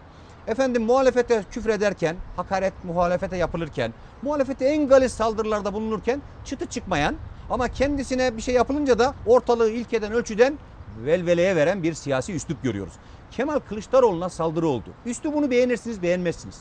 Mesela biz bir İçişleri Bakanı'nın muhalefet genel başkanına yapılan saldırıdan sonra ona geçmiş olsuna giderken görmeyeceğiz mi mesela? Ha görebilsek de desek ki ya biz siyasizle rekabet ediyoruz. Yaptıklarınızı da asla beğenmeyiz. Eleştirilerinizi de ciddiye almayız. Ama size yapılan bu alçaklığa asla razı olmayız. Geçmiş olsun Kemal Bey derken görsek. Mesela Sayın Meral Akşener'e kendi şahsıyla ilgili, namusuyla, ırzıyla, iffetiyle ilgili onca galiz hakaretler edildi. Hem edildi hem imalar yandaş kanallarda da dillendirildi. Şimdi bunlar olup biterken mesela sosyal medyada, mecralarda bunlar dillendirilirken bir kere Sayın Cumhurbaşkanı'nı şöyle görebilseydik. Haddinizi bilin, haysiyetsizlik etmeyin derken görebilseydik. Mesela bu sosyal medyada eleştiri haklarınızı bir partinin beğenmediğiniz üslubunu eleştirirken onların şahsiyetine böyle galiz cümlelerle hakaret etmeye dönüştürürseniz canınıza okurum derken görebilseydik. Biz asla ne iktidara ne iktidar mensuplarına ne kabinede bulunan bakanlara onların ailelerine yapılan haysiyetsizliği asla müsamahayla karşılayamayız asla. Ama istiyoruz ki hükümetin hissesine şöyle bir şey düşsün. Kime yapılırsa yapılsın aynı hassasiyeti taşıyasınız. Efendim e, Selahattin Demirtaş'ın hanımına o iğrenç imaların arkasından gösterilen sükuneti çok beğendik. Gösterilen tavrı çok beğendik. Doğrudur. Yani biz rekabet ederiz. Söylediklerinizi asla beğenmiyoruz. Siyasi koordinatlarınızı tasvip etmiyoruz ama size bunlar üzerinden ailelerinizin izzetine, iffetine halel getirecek böyle haysiyetsiz açıklamalar yapılmasına da razı değiliz. Çok beğendik. Bunlardan bir tanesini Sayın Genel Başkanımız için yapabilselerdi keşke. Neler dendi bize? Denmedi. Efendim neler yazıldı? Efendim yazılmadı. Ya televizyonlarda neler ima edildi? Dolayısıyla bütün bunlar olup biterken hükümetin hissesine hiç benim muhalif ol, muhalifim olmanıza rağmen size yapılan bu ahlaksızlığa razı değilim düzenleme isteği hiç gelmedi. Hep bütün bu talepler şuradan kaynaklandı. Kendi işlerine gelmediği zaman, kendilerine dokunulduğu zaman, kendilerinin siyasi iddialarına aleyhine cümleler kurulduğu zaman yapıldı. 15 Temmuz'da da kızmamızın sebebi bu. 15 Temmuz'dan sonra ben Tayyip Bey'in gösterdiği siyasi şecaati beğeniyorum. Niye beğeniyorum? Namlu kendisine doğrultulmuş bir adam olarak onlara ne verdiğini bilen ki isyanlarında da vardır Sayın Cumhurbaşkanı'nın bu. Siz ne istediğinizde vermedik içinde aslında şöyle bir duygu vardır. Kızgınlık da var. Yani siz nasıl böyle bir alçaklığa teşebbüs ettiniz ki? Ne istediğinizde alamadığınızın içinde hem bir itiraf var hem de kızgınlık var. Ondan sonra göstermiş olduğu siyasi şecaati beğendim. Ama sonra diyorum ki Tayyip Bey bu mücadelede onlara ne verdiğini bildiği için bu lazımdır. Ama Tayyip Bey'e de izan duygusu, merhamet ve adalet lazımdır. Niçin? Çünkü şöyle bir şeye ihtiyacımız var. Benim FETÖ'cülerime dokunursanız, benden FET olan FETÖ'cülere dokunursanız yahut benden Fethullah Gülen'e, Metüsen'e edenlere dokunursanız onlar yanılmışlardır. Onlar kandırılmışlardır. Ama sizden olurlarsa onlar kesinlikle alçaklardır. Şimdi bu tasnif sosyal medya düzenlemesinde de var. Efendim Sayın Berat Albayrak'ın eşine iffetsizce, haysiyetsizce yani asla tasvip edemediğimiz bir cümle üzerinden bu gündeme geldi. Şimdi dolayısıyla Sayın Devlet Bahçeli'nin 2014'teki açıklamalarını herkes bilir. Bu sosyal medyadaki savrulmayı bir e, bir ultrason gibi görmemiz lazım. Yani Siz o zaman bu düzenlemeyle ilgili nerede duruyorsunuz? biz şurada duruyoruz. İçeriği görmek mi istiyorsunuz? Yasaklamak, yasaklamak bir çözüm değildir. Sebeplerini araştırmak çözüm çözüme irade koymak için önemlidir. Efendim biz diyoruz ki bu sizin problemleri çözme şeklinize razı değiliz biz. Sizin problem çözme şekliniz şu hale geldi. Kendi aleyhinize gördüklerinizi susturmak, kendi aleyhinize kendinizin zarar gördüğüne inandığınız zaman bazı düzenlemeler yapmaya heves etmek sizin iş görme şeklinizdi. Biz diyoruz ki efendim sosyal medyada insanların hürriyeti insanlara hakaret etme hürriyetine dönüşmesin. Burada bir sorumluluk mevkii oluşturulsun. Efendim kişisel veriler kanununa muhalefet etmeden Türkiye'deki siyasal iklimi de görmek zorundayız. Bürokraside mesela muhalefeti eleştirebilir bir bürokrat ama iktidarı eleştirerek mevkisinde kalamaz. Dolayısıyla müstehar hesaplarla kanaatlerini, siyasi kanaatlerini ifade ederler biliyorsunuz. Müstehar hesapların önü kapatılmasın ama müstehar hesapların arkasından şuna ulaşılabilsin. Hakaret etme hürriyetine dönüştürürse o hakaret edenin kim olduğu bul- bulunacak bir mekanizma yapılsın, düzenlensin. Şimdi e, sohbetimizi toparlayacağım ama bir haber daha girmek istiyorum. Ekonomi, siyasetin gözünde ekonomi nasıl ya da ne durumda bir paylaşalım. Sonra hani bir de siyasi partiler yasası var. Evet. Onu da içine dahil edip Bitirelim. cümlelerimizi toparlayalım. Buyurun. Türkiye'nin yaşanan gerçek bir refah kaybı var. Türkiye fakirleşiyor. Eğer acilen doğru ekonomi politikaları uygulanmazsa Türkiye bir fakirlik tuzağına düşer. Sayın Cumhurbaşkanımızın liderliğinde pandemi döneminin ekonomik zorluklarının üstesinden de geleceğiz. 2 senelik enflasyon %30 olmuş.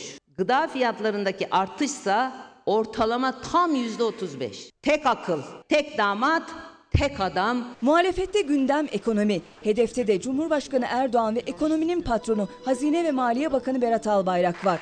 Muhalefet hem uyardı hem eleştirdi. Damat bey ve kayınpederine önerim ekonomik çöküntüyü türlü yalanlar üreterek savunmayı artık bir zahmet bırakmalarıdır. İstedikleri kadar enflasyon düşük diye açıklasınlar. Toplam çalışan sayısı 2 yılda 3 milyon 600 bin kişi düştü. Ne açıklanırsa açıklansın. Bunun kıymeti yok çünkü gerçekleri değiştirmiyor. Ekonomik problemler bir felakete gidişi gösteriyor. Pazara herhalde çıkmıyorlar. Cumhurbaşkanının pazara çıkıp da patates, domates alacağını zannetmiyorum. Herkes şikayetçi. İktidarın ekonomik gidişat için çizdiği iyimser tablonun aksine muhalefette kim konuşsa hangi ekonomik veriye değinse gidişat kötü dedi. İşsizlikten enflasyona gıda fiyatlarından büyüme rakamlarına İyi Parti'nin kürsüsünde emekli ve EYT'liler de ses verdi. Emeklilerin yüzde yetmişi asgari ücret altında maaş almaktalar. Türkiye'nin ekonomik bir krize gireceğini söyleyenler,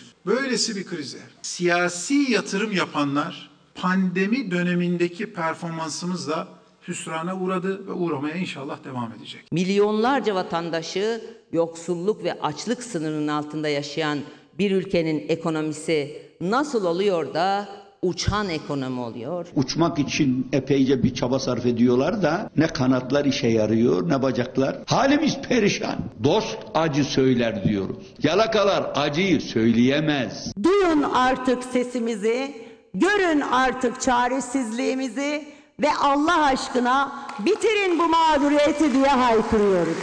Muhalefet liderleri kalem kalem ekonominin röntgenini çekti. Akşener Kamu Özel İşbirliğiyle yapılan yatırımlara ve yapılan ödemelere Temel Karamollaoğlu da Merkez Bankası rezervlerine dikkat çekti. Kamu özel sektör işbirliği ile yürütülen projeler için saray müteahhitlerine 116 milyar lira ödenmiş. Pandemi dolayısıyla fakir fukaraya verilen 10 milyar liralık desteğin 11 katından fazla. Ne müteahhitmiş arkadaş? O 5 müteahhidinizi bir türlü doyuramadınız gitti. İsrafa, şatafata bir türlü doyamadınız gitti. Yazıklar olsun size. Ocak ayında Merkez Bankası uluslararası rezervleri 37,2 milyar dolar.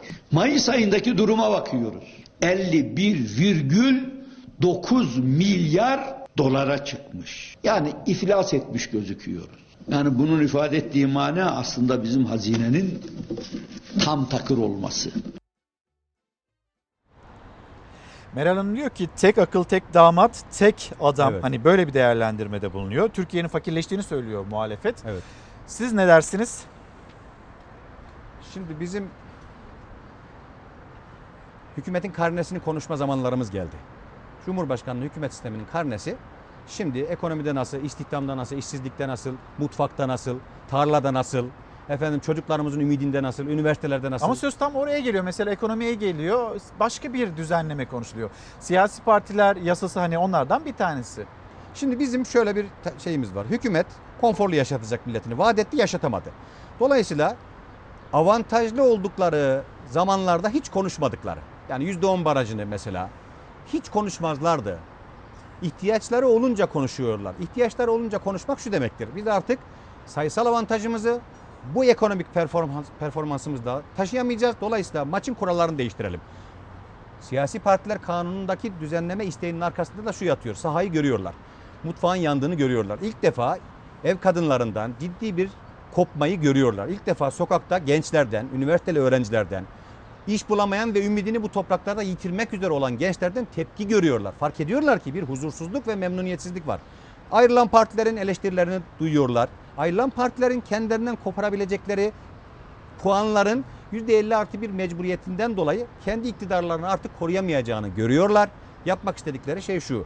Maçın kendileri için kazanabilecekleri kurallarını uygun hale getirmek. O yüzden düzenleme yapıyorlar. Az önce siz kendi ailenizden bir örnek verdiniz. Bir şehrinizden, ailenizden Şöyle, örnek verdiğinizde. Benim iş ev kadınlarını konuşurlar. Ben büyük annem müteahhittir. Hem ev kadını anneniz büyük müteahhit. müteahhittir. Yani nizami kalıpçıdır. Ömrü inşaatlarda geçmiştir. Dedem rahmetli iş alırdı. Büyük annem yapardı. Büyük annem şimdi bir kapı... Dedeniz iş alıyordu, büyük anneniz mi Dedem yapıyordu? iş alırdı. Dedem sonra siyaset yapardı. Büyük annem dedemin aldığı işlerin inşaatın işte şantiye şefi olurdu. Bitirirdi işleri. Teslim ederdi. Şimdi bu yıllardır böyle devam etti. Uzunca seneler bu işlerle ilgilenmek, hükümet görmek, enflasyon görmek, faiz görmek, ödeme, hak ediş yapmak falan büyük annemi bu anlamda aslında ev hanımı olmaktan daha etkin bir birey haline getirdi. Şimdi kaplıca işletiyor büyük annem.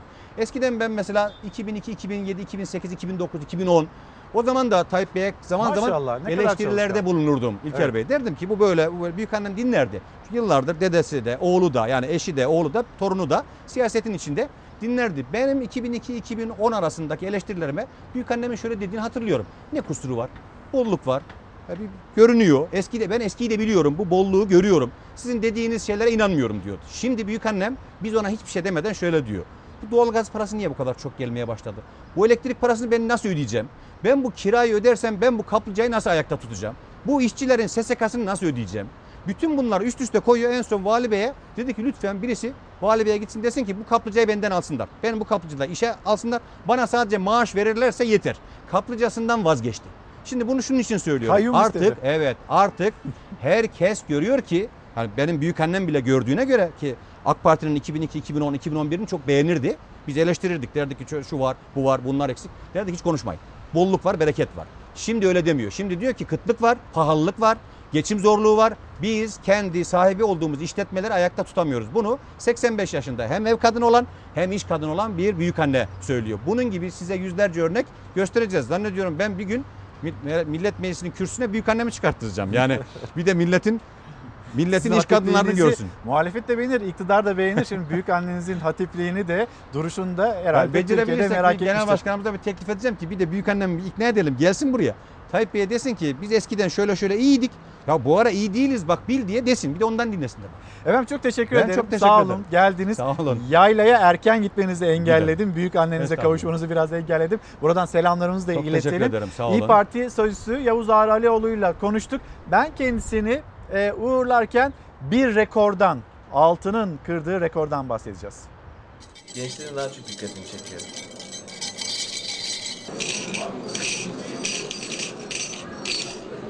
Altın rekor tazeledi. Gram altın 400 lira psikolojik sınırını da aşarak tarihin en yüksek seviyesini gördü. Yatırımcısını sevindirdi ama düğün yapacakları altınla borcu olanları üzdü.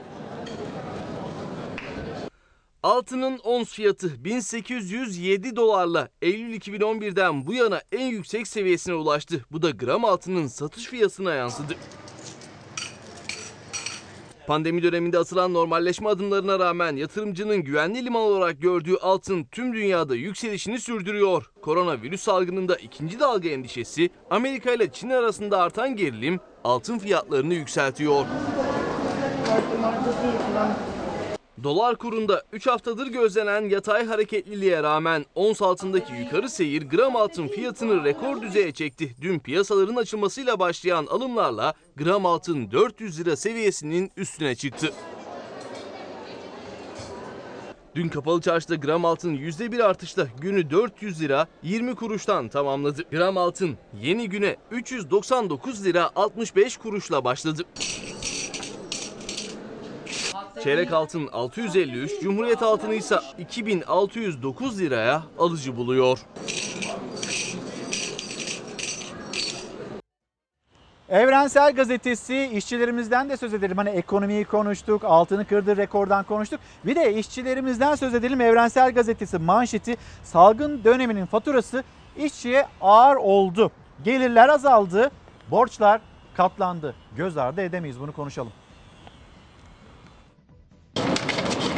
Tarihin en büyük istihdam kaybı ve işsizlik dalgası ile karşı karşıyayız. Salgının bu pandeminin yıkıcı etkilerini tüm dünyada da Türkiye'de de en fazla işçiler, emekçiler olarak bizler yaşıyoruz. İşçilerin %36'sı ücret veya gelir kaybı yaşadı. Gelir düştü, borçlar katlandı. Koronavirüs salgınında işçinin geçim fotoğrafını disk çekti. Diskin araştırmasına göre her 4 işçiden 3'ü bu süreçte ekonomik darboğaza girdi. Disk üyesi işçilerin %75'i ekonomik zorluklarla karşılaştı ve borçlar arttı.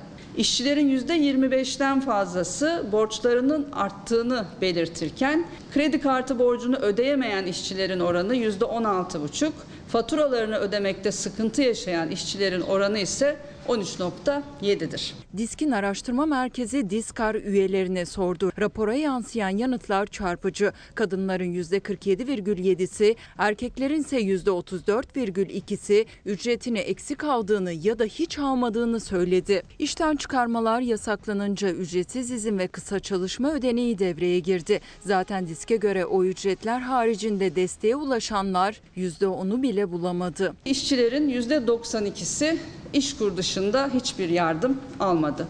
Devletin bu süreçte hayata geçirdiği sosyal politikaların düzeyini göstermesi açısından bu veri son derece önemli. Sadece disk değil, Türk İş ve Memur Sen'in ortaya koyduğu açlık sınırları da çalışanların geçim derdinin birer kanıtı. Türk İş'e göre 4 kişilik ailenin sadece düzenli beslenebilmesi için gereken para 2431 lira. Hükümete yakınlığıyla bilinen Memur Sen'e göre de 2485 lira. Yani asgari ücretin çok üstünde. İşçilerin %40'ı ucuz besinlere yöneldi ve çalışanların yaşadığı kayıpları giderecek sosyal ve ekonomik önlemler acilen alınmalıdır. İşçilerimizden sonra emeklilerimiz, emeklilerimizden bolca mesaj geliyor. Kenan Bey onlardan birisi. Emekli maaşına yapılacak olan zam oranı açıklandı. %5.75. Emeklinin nasıl geçindiğinin farkında mı acaba ülkeyi yönetenler? İşte bu soruyu sormaklar. Bir yandan ikramiyeler var, bin liralık seneler geçti. Neden bu zam almıyor demekte emekli. Diğer yandan ya biz geçinemiyoruz bu maaşlarla hiç mi görmüyorsunuz diye seslenmekteler. Evet göz ardı edemeyiz deyip e, tabletimize gelen mesajlara da böyle hızlı hızlı bakmaya çalışırken bir emeklimiz ve emeklerimizi ilgilendiren o haber. Emeklilik gerçekten bu ülkede çok zor. Hangi açıdan zorlanıyor? Ekonomik açıdan tabii ki. En çok hangi kalem sizi zorluyor? Mutfak. Çünkü her gün mutfağa zam geliyor. Her gün, her ay gıdaya gelen zamlar Haziran 2018'den bu yana %35'e ulaştı. O tarihte verilmeye başlanan emeklinin bayram ikramiyesine gelen zamsa sıfır. Bu bayram ilk ikramiyeyle aldıklarının neredeyse yarısına parası yetmeyecek emeklilerin. Haziran 2018'den bu yana Türkiye İstatistik Kurumu'nun açıkladığı enflasyon oranı 2 yılda %30. Gıda enflasyonu %35. Yani Haziran 2018'de 1000 liralık alabileceğiniz malları bugün 1300 liraya alabileceğiniz gıda sepetini ise ancak 1350 liraya alabiliyorsunuz. En büyük gider kaleminiz hangisi? E, Yiyecek, içecek anneciğim. Et zaten alamıyoruz kesinlikle. Onu unuttum. Bakliyatı bile tedbirli alıyorsun. En temel, en hayati ihtiyaç olan gıda fiyatları son 2 yılda tam %35 arttı. Bulgurun fiyatı bile TÜİK'e göre %66 arttı. Ancak tam da bunun için emekliye ilaç olsun diye verilen bayram ikramiyeleri ise yıllardır bir kuruş bile yerinden oynamadı. Bayram ikramiyeleri geliyor. 1000 lira. 3 senedir aynı hiç artmadı. Onu geçindirmek için değil o bize o bir bayram harçlığı gibi geliyor yani hiçbir şey aldığımız yok bir şey alamıyoruz yani. Haziran 2018'den bu yana TÜİK'in açıkladığı gıda enflasyonu %35. En çok zamlananlarsa sofraya en çok konulanlar. TÜİK'e göre bile Haziran 2018'de beyaz peynirin kilosu 24 lira 33 kuruştu. Artık 30 lira 91 kuruş. Bulgurun kilosu 3 lira 21 kuruştu. %66 zamla 5 lira 34 kuruşa yükseldi. Kırmızı et ise 10 lira zamlandı. Üstelik bu fiyatları pazarda markette bulabilmek zor. Bu ay aldığım, denkleştirdiğim bir dahaki aya aynı miktarı alamıyorum aynı fiyata. Makarna bile 4-5 liraya makarna oldu. Bir peynir, süt ürünleri zaten aldı başını gitti. Artık yanına yaklaşamıyoruz. E, proteini biz nereden alacağız? Eti zaten unutmuş durumdayız. Çünkü e, bir kalıp peynir şu kadar şey 45-50 lira. Yani insan gerçekten oturuyor içine. Mümkün oldukça en azını almaya çalışıyoruz. Emekli boğazından kısarak geçinmeye çalışıyor. Hesabı da en iyi kendi yapıyor. Geçen seneki şeylerle karşılaştırdım. Market alışverişleriyle. Gıdada %40 artış var. Mühendisim ben biraz hesap adamıyım. Ve sen %40 artış var. %4 yıl başında yaptın emekliye. E, %5.75 şimdi. %20'yi nereden karşılayacak emekli? Mahmut Bey günaydın Antalya'yı unuttunuz demişsiniz. Olur mu efendim? Unutmadık Antalya'ya günaydınlarımızı gönderelim. Erdoğan Yiğit diyor ki lütfen emeklilerden daha fazla söz edin. Enflasyon %30, %35 seviyesinde. Erdoğan Bey siz öyle diyorsunuz ama TÜİK'in açıkladığı enflasyon oranları %12 ve birazcık üzerinde. Yani geçen sene 100 liraya aldığınız bir şeyi bu sene yıllık olarak baktığımızda 112 liraya alıyormuşsunuz. Çok da yüksek değil denildi TÜİK tarafından. Acaba nedir vatandaşta bu açıklanan rakamlara güven? Şimdi geçinemeyen kesim, iş bulmaya çalışan kesim onlardan söz ediyoruz. Geçinemiyorum diyen bir yer daha, bir adres daha, bir kurum daha var. O da Mersin Büyükşehir Belediyesi. Başkanı Vahap Seçer borçlanma yetkisi istedi. mecliste tartışması yükseldi. Bağırmadan konuş. Ben sana söz vermedim. Ben konuşayım, Ben sana söz konuş. vermedim. Ali Kıran kesen misin sen? Otur oturduğun yerde. Otur oturduğun yerde. Başkanım bir ara verelim. Borçlanma yetkisinin görüşüldüğü Mersin Büyükşehir Belediye Meclisi toplantısında tansiyon yükseldi. Başkan Vahap Seçer'le meclis üyesi arasında tartışma yaşandı. Tartışmaların gölgesinde Seçer'in istediği borçlanma yetkisi AK Parti ve MHP'li üyelerin oylarıyla reddedildi. Benim yatırımlarım engelleniyor. Bu siyasi düşüncelerden ari bir durum. Yani bunu dikkatinize sunuyorum arkadaşlar. Bu siyasi inatlaşma meselesi olamaz. Koronavirüs döneminde belediyelerin giderleri arttı. Mersin Büyükşehir Belediye Başkanı Vahap Seçer salgın nedeniyle 2020 yılı bütçesinde 310 milyon lira açık olacağını söyledi. Belediye meclisinden 250 milyon liralık borçlanma yetkisi istedi. Her hal ve karda 310 milyon lira gibi bir açım söz konusu olacak. Başkan Seçer gider kalemlerini alacağı hizmetleri anlattı tek tek. Mecliste çoğunluk olan AK Parti ve MHP'li meclis üyelerini ikna etmeye çalıştı. Bütçeyi size anlatarak kabul ettirdik. Şunları bunları bunları bunları yapacağız dedi.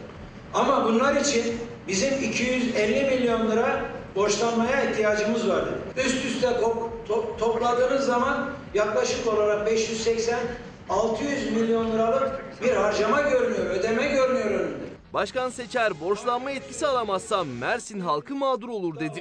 Şimdi ben borçlanmaya gitmezsem sakat kalırım. Çalışanım etkilenir. Çalışanım maaş alamaz. Ben esnafın bedelini ödeyemem. Ben bankası taksitlerini ödeyemem. Akaryakıt alamam. Otobüs çalışamaz. Yatırımlarımı yapamam. Çevreyi temizleyemem. Sinekle mücadele yapamam. Zaman zaman tansiyon da yükseldi Mersin Büyükşehir Belediye Meclisi'nde. Tartışmalara Vahap Seçer de katıldı. Ben sana diyorum ki meclise gelmeyin diyorum. Ben mecbur değilim söz. Sen, senin sözüne söz vermeye. Toplantıya 5 dakika ara veriyorum. Tartışmalı geçen oturumun sonunda borçlanma yetkisine destek talebine yeşil ışık yakmadı AK Parti ve MHP'li üyeler. Daha önce de reddettikleri borçlanma teklifine yine red oyu verdiler. Antalya'ya günaydın dedik. Mersin'den haberimizi paylaştık. Şimdi de bir memleket turunda Muğla'ya gidelim. Çevre haberi için. Temiz denizler için harekete geçtiler.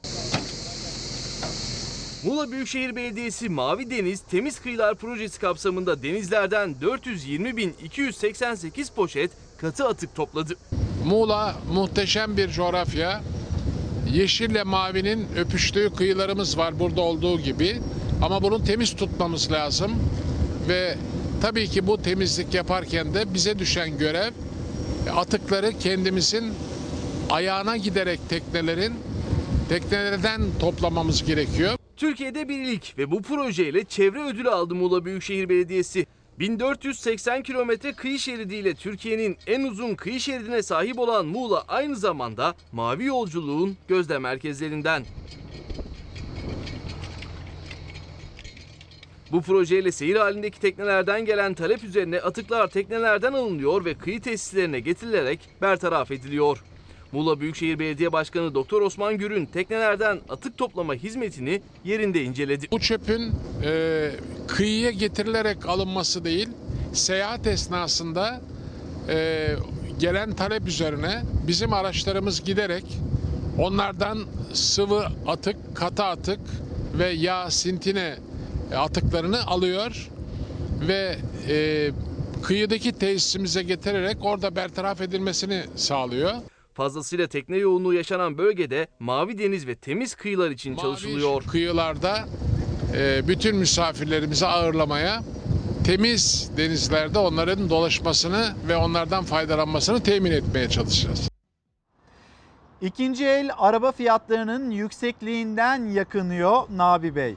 Bülent Bey, esnafım pandemi döneminde maalesef iki iş yerim vardı ve ikisine de kilit vurmak zorunda kaldım. Lütfen bizim sesimizi de duysunlar. Göz ardı edilemeyiz demekte esnafımızda. Ve şimdi Fox'un iddialı dizisi Sen Çal Kapımı izleyicisiyle buluştu. Çok da sevildi. Yıldırım aşkı. Hem de ilk görüşte. Neden mi aşık oldun? Aşırı güzel, aşırı akıllı, aşırı farklı. Bakışları, sesi. Çok karizmatik. Sen çal kapımı. Hmm, sakın. O kapı çalındı. Kerem Bursin ve Hande Erçel'in başrollerini paylaştığı iddialı dizi Sen Çal Kapımı Fox izleyicisiyle buluştu. Vay be. Selin'le ayrılarak her şeyi mahvetti. Belki yine barışırlar. Asla hayallerinden vazgeçmeyeceksin asla. Ne vaat ediyor? Bence eğlence vaat ediyor. Müthiş bir ekip vaat ediyor. Gülümseme vaat ediyor. Okey. O vaat gerçek oldu. Fox'un merakla izlenen dizisi tam not aldı. Ekonomik koşulları farklı iki gencin hikayesini anlatıyor dizi. Hande Erçel'in hayat verdiği Eda, üniversitede bölüm birincisiyken son seneyi yurt dışında okumak üzere burs kazanıyor. Ama bursu kesilince hayatı alt üst oluyor. Üniversiteden atılıyor. Bursunu kesense Kerem Bursi'nin oynadığı Serdar karakteri. Nefret zamanla çekime dönüşüyor ikili arasında. Serkan ve Eda anlaşma gereği iki ay nişanlı taklidi yapmak zorunda kalıyor. Merhaba. Merhaba. Merhaba. Hatta aramızda nişanlandık. Sen deli misin? Sen Çal Kapımı ilk bölümünden çok sevildi. Dizi her çarşamba saat 20'de Fox'ta. Kimsin sen?